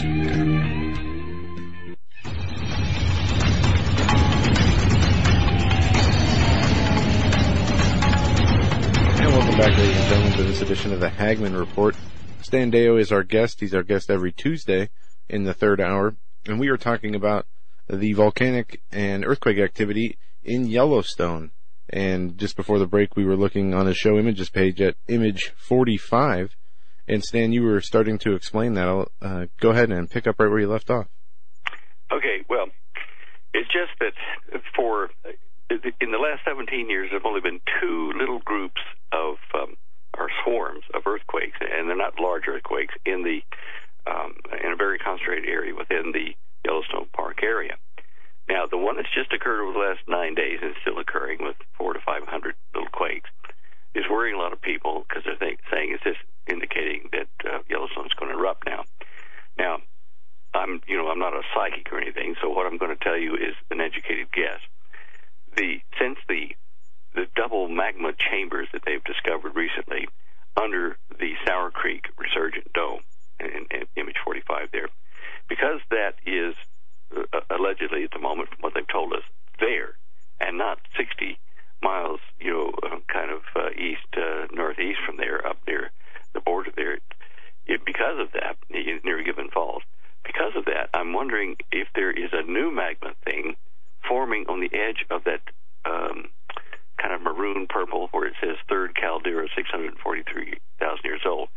Uh, you know, uh, an eruption or magma discharge can occur on the edge of these fields, as we've seen from the first two uh, eruptions. So at Gibbon Falls, there, which is close to where those cluster or swarm of earthquakes were and are for the last nine days, is there a magma pocket there that is becoming ag- active and pushing up? Without any proof of that, you know, from technical sources, whatever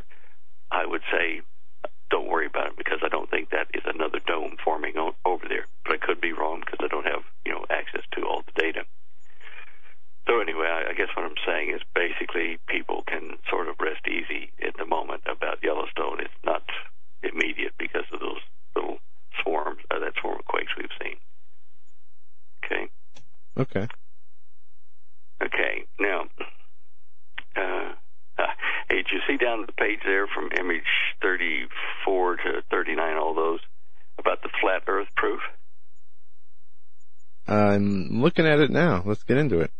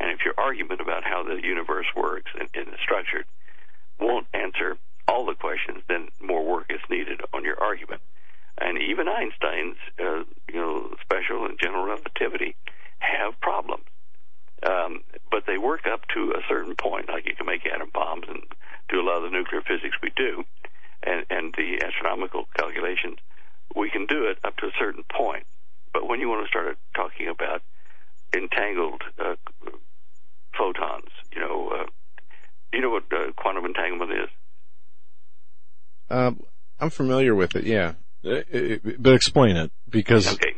yeah, Well, like like you take, uh, they've done this. Chinese just in the last few days have proved this. Uh, theoretically, you could take um, one photon of light and um, combine it, or, or let another photon of light pass through it, where it's it's um, well, it's spin. It's how to explain that? It it's twisted. The second photon is twisted around say 90 degrees, and it hits the first photon and passes through it, and it links them somehow magically. And this is kind of where we have to to put it is the field of magic till we know better. But somehow, the original photon and the one twisted 90 degrees that went through it are now linked. They're quantum entangled, which means they're entangled at a level so- of particle size so small that it just, you know, we, we can't even find it. You know, we don't know how to even know how to prove it's there. It's just the result of this entanglement that says it's there. And the Chinese did this, and they had one photon up, uh, one of the the entangled uh, photons, the two of them, one up in orbit, one down in uh, on a mountaintop in China, and they found that if they shifted the position of the photon they, they had trapped in orbit, that the one on Earth on the top of the mountaintop shifted the same amount. They they were connected, and almost well instantaneously, uh, faster than the speed of light.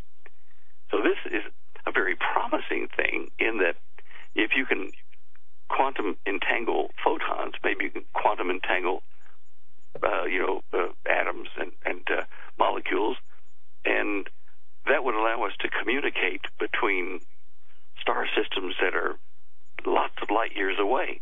It's almost like folding space, and there You- may you know- be a way. Sorry. Uh, I, I, I, I didn't. I, I got to interrupt here because at lunch today, Eric, uh, Joe, and I were having this conversation. It is embarrassing, but we're talking about quantum entanglement and the spontaneous parametric down conversion process about split photons into type two um, of f- uh, photon pairs with mutually perpendicular polarization, and we were having this argument about that today at lunch. Wait a minute. No, we weren't. Stan, I'm sorry to interrupt you. That was stupid. I, I was just trying to make light of this because this is a, uh, you I'm got so- me.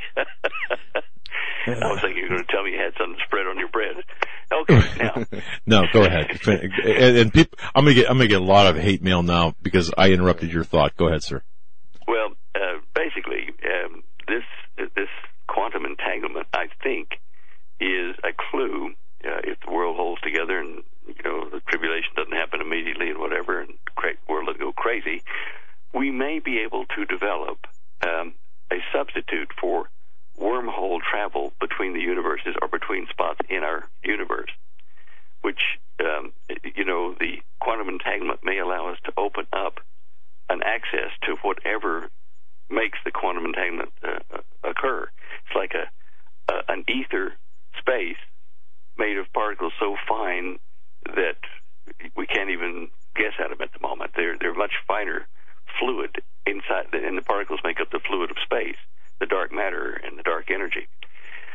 So I'm thinking that it's maybe a way uh, to, not have to have a collapsing black hole to open up, you know, a wormhole between two points in the universe so that we can travel from A to B just very rapidly, you know, many times the speed of light. Like in Star Trek, you know, when they go warp speed and stuff like that, but a little bit faster. So anyway, it's just encouraging that they're able to prove this by testing something in orbit to something on the Earth.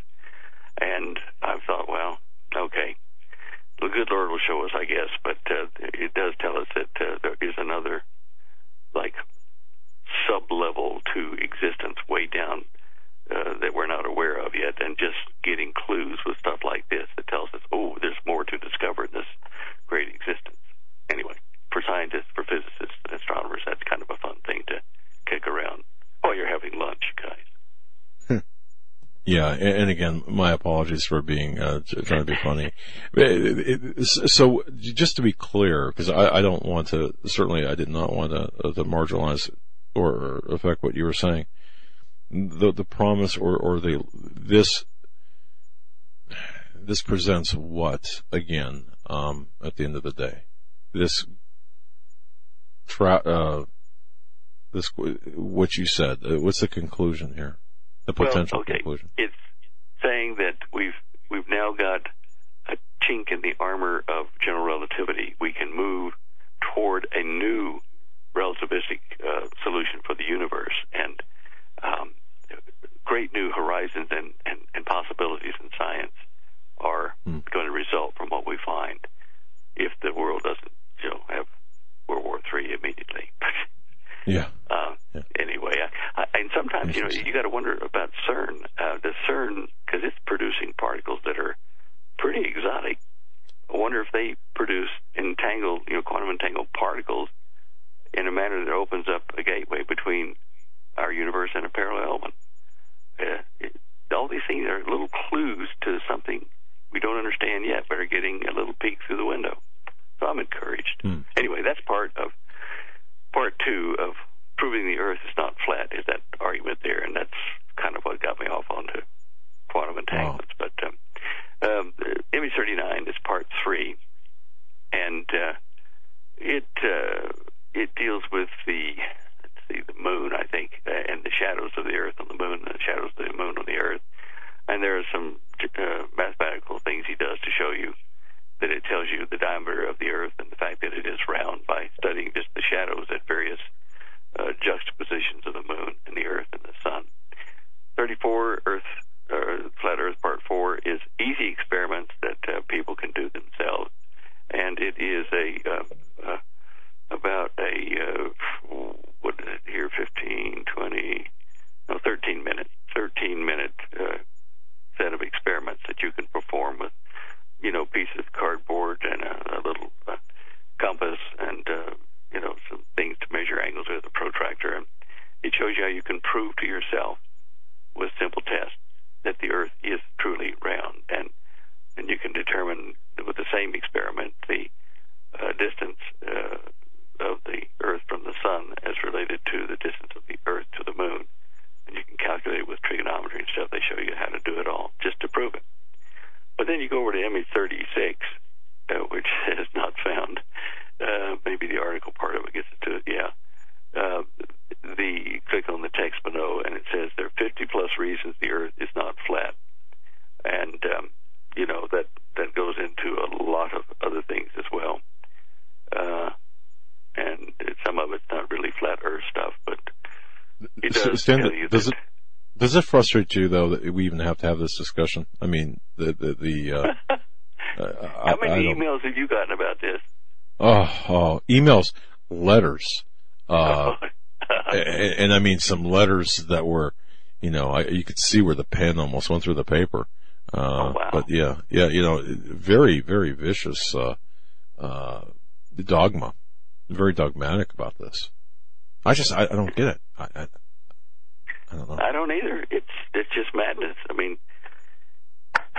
you know, that test that somebody did. Oh yeah, one of the flat earthers said, uh, okay, if a ship is on the horizon and then you know goes below the horizon because the Earth's curved, it's simply because there's local wave action that has uh, uh, made a trough and it sinks down in it. Well, that doesn't happen every microsecond, so that when you do see a, a cruise ship go over the horizon and slowly disappear, disappear, disappear, uh, that is because it's going around curvatures, not because a trough has, you know, uh, sunken it down, sunken it down, sunken it down, sunken it, and then eventually the trough relieves itself and becomes normal sea level.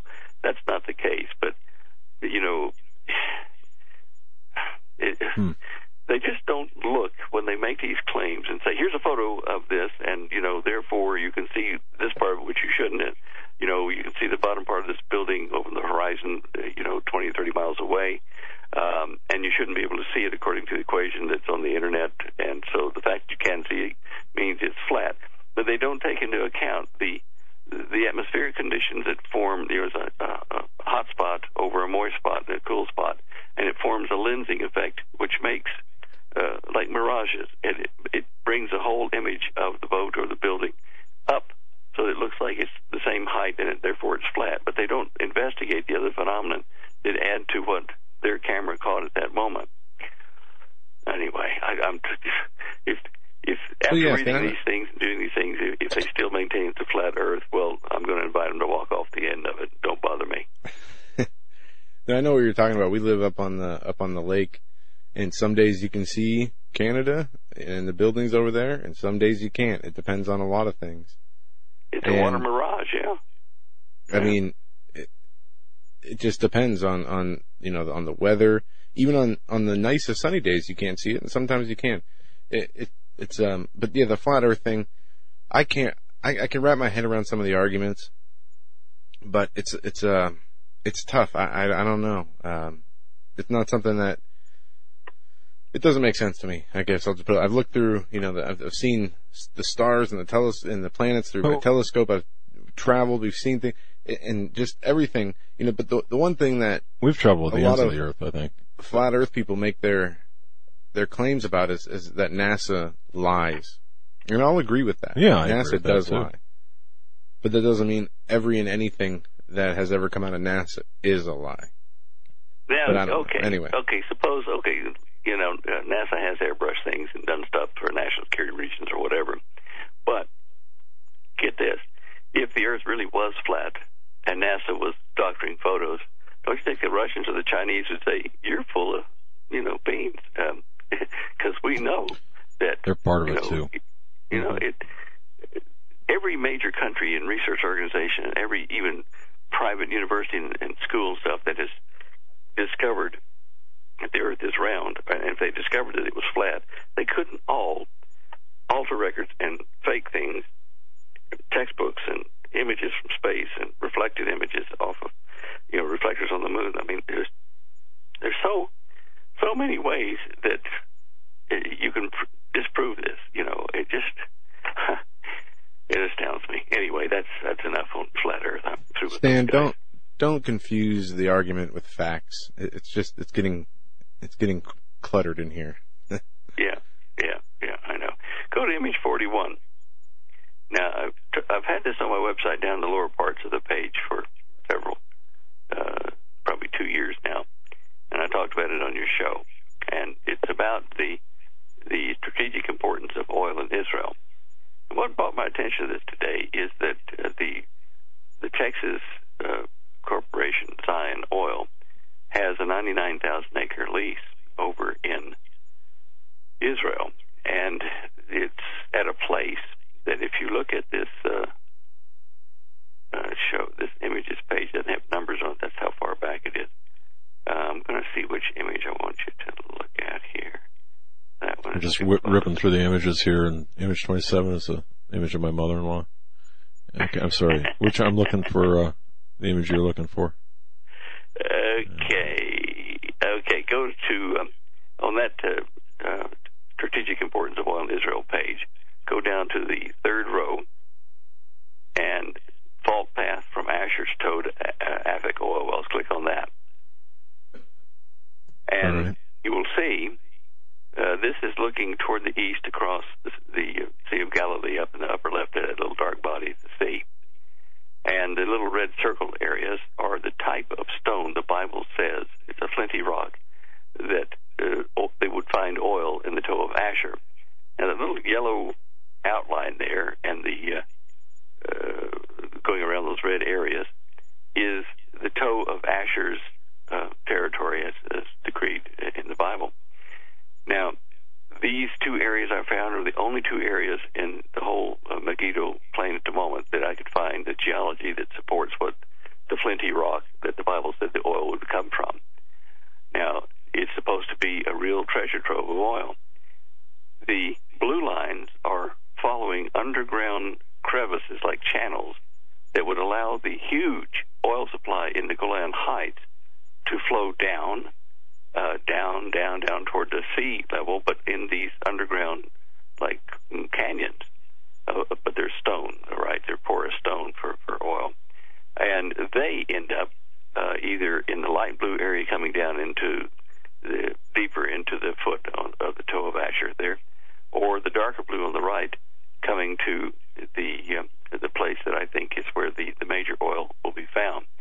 However, if you look at the upper right portion of this uh, photo, uh, you'll see a little dark circle, uh, you know, black kind of circle above the, the end of the blue line on the right, and you go up again toward the top corner of the picture, and just across from a little mound of uh, earth there, and underneath the north pointing compass thing, is the region that Zion Oil has 99,000 acres of oil uh, to drill.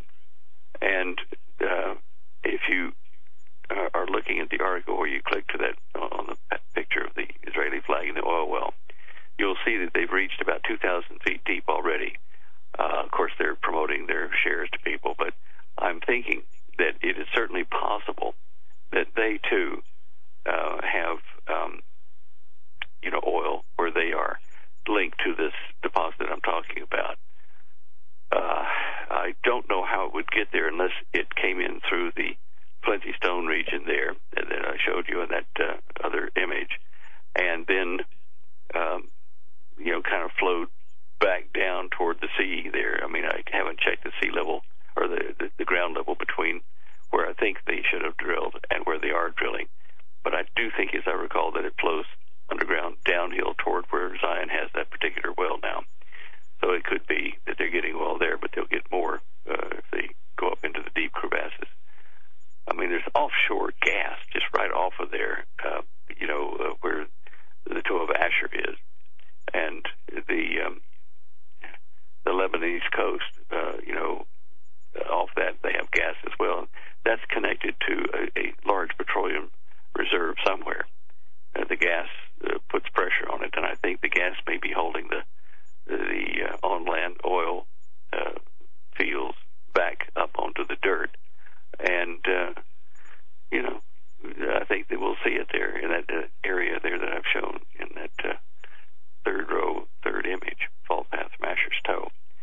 Uh, and that was simply because I got the, the article about, you know, Zion Oil reaching it. They believe that the oil is going to be found there, uh, somewhere in that Megiddo plain.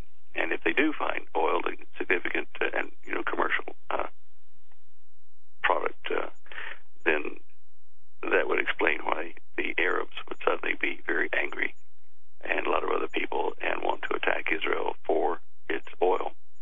And Saudi Arabia is in trouble financially at the moment. Um, its oil reserves are much lower than they stated when they formed that uh, investment uh, group under you know, Prince Salman. All this is linked together, and all of it adds uh, pieces to the beginning of the tribulation period. Okay, you can uh, you can tell we're getting close. I know. But Stan, excuse me. I like uh, uh, this topics that we got into tonight, looking towards the the near future, especially with the the eclipse stuff and the uh, Yellowstone and then you added the stuff in September. Um, and I do believe that's an indicator. I don't know, my personal belief, I don't think that day is when the tribulation will start, but the way things are looking around the globe, it's definitely something we need to take notice of. Because look how drastically things have just changed in the last year. And just imagine if we make it to next year at this time, how much worse things will look if we continue down the same direction.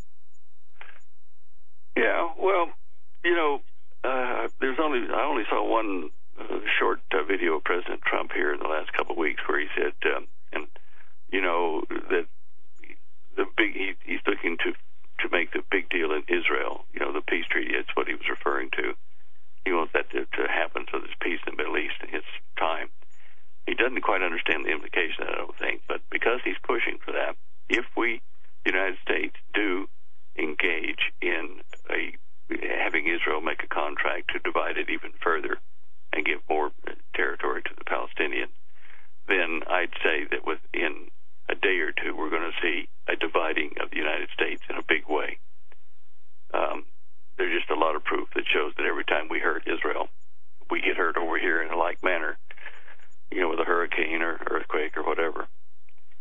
So I think we should bear that in mind. I, if, you know, the tribulation may not start on the 23rd, September, but it may start within a few weeks that. Uh, the missiles of October may be a signature of that. So we don't know. Yeah, we we don't know. Yeah, we, we don't. Yeah. with just a, a minute or two left, real quick, any thoughts on uh, the two named storms in the Atlantic?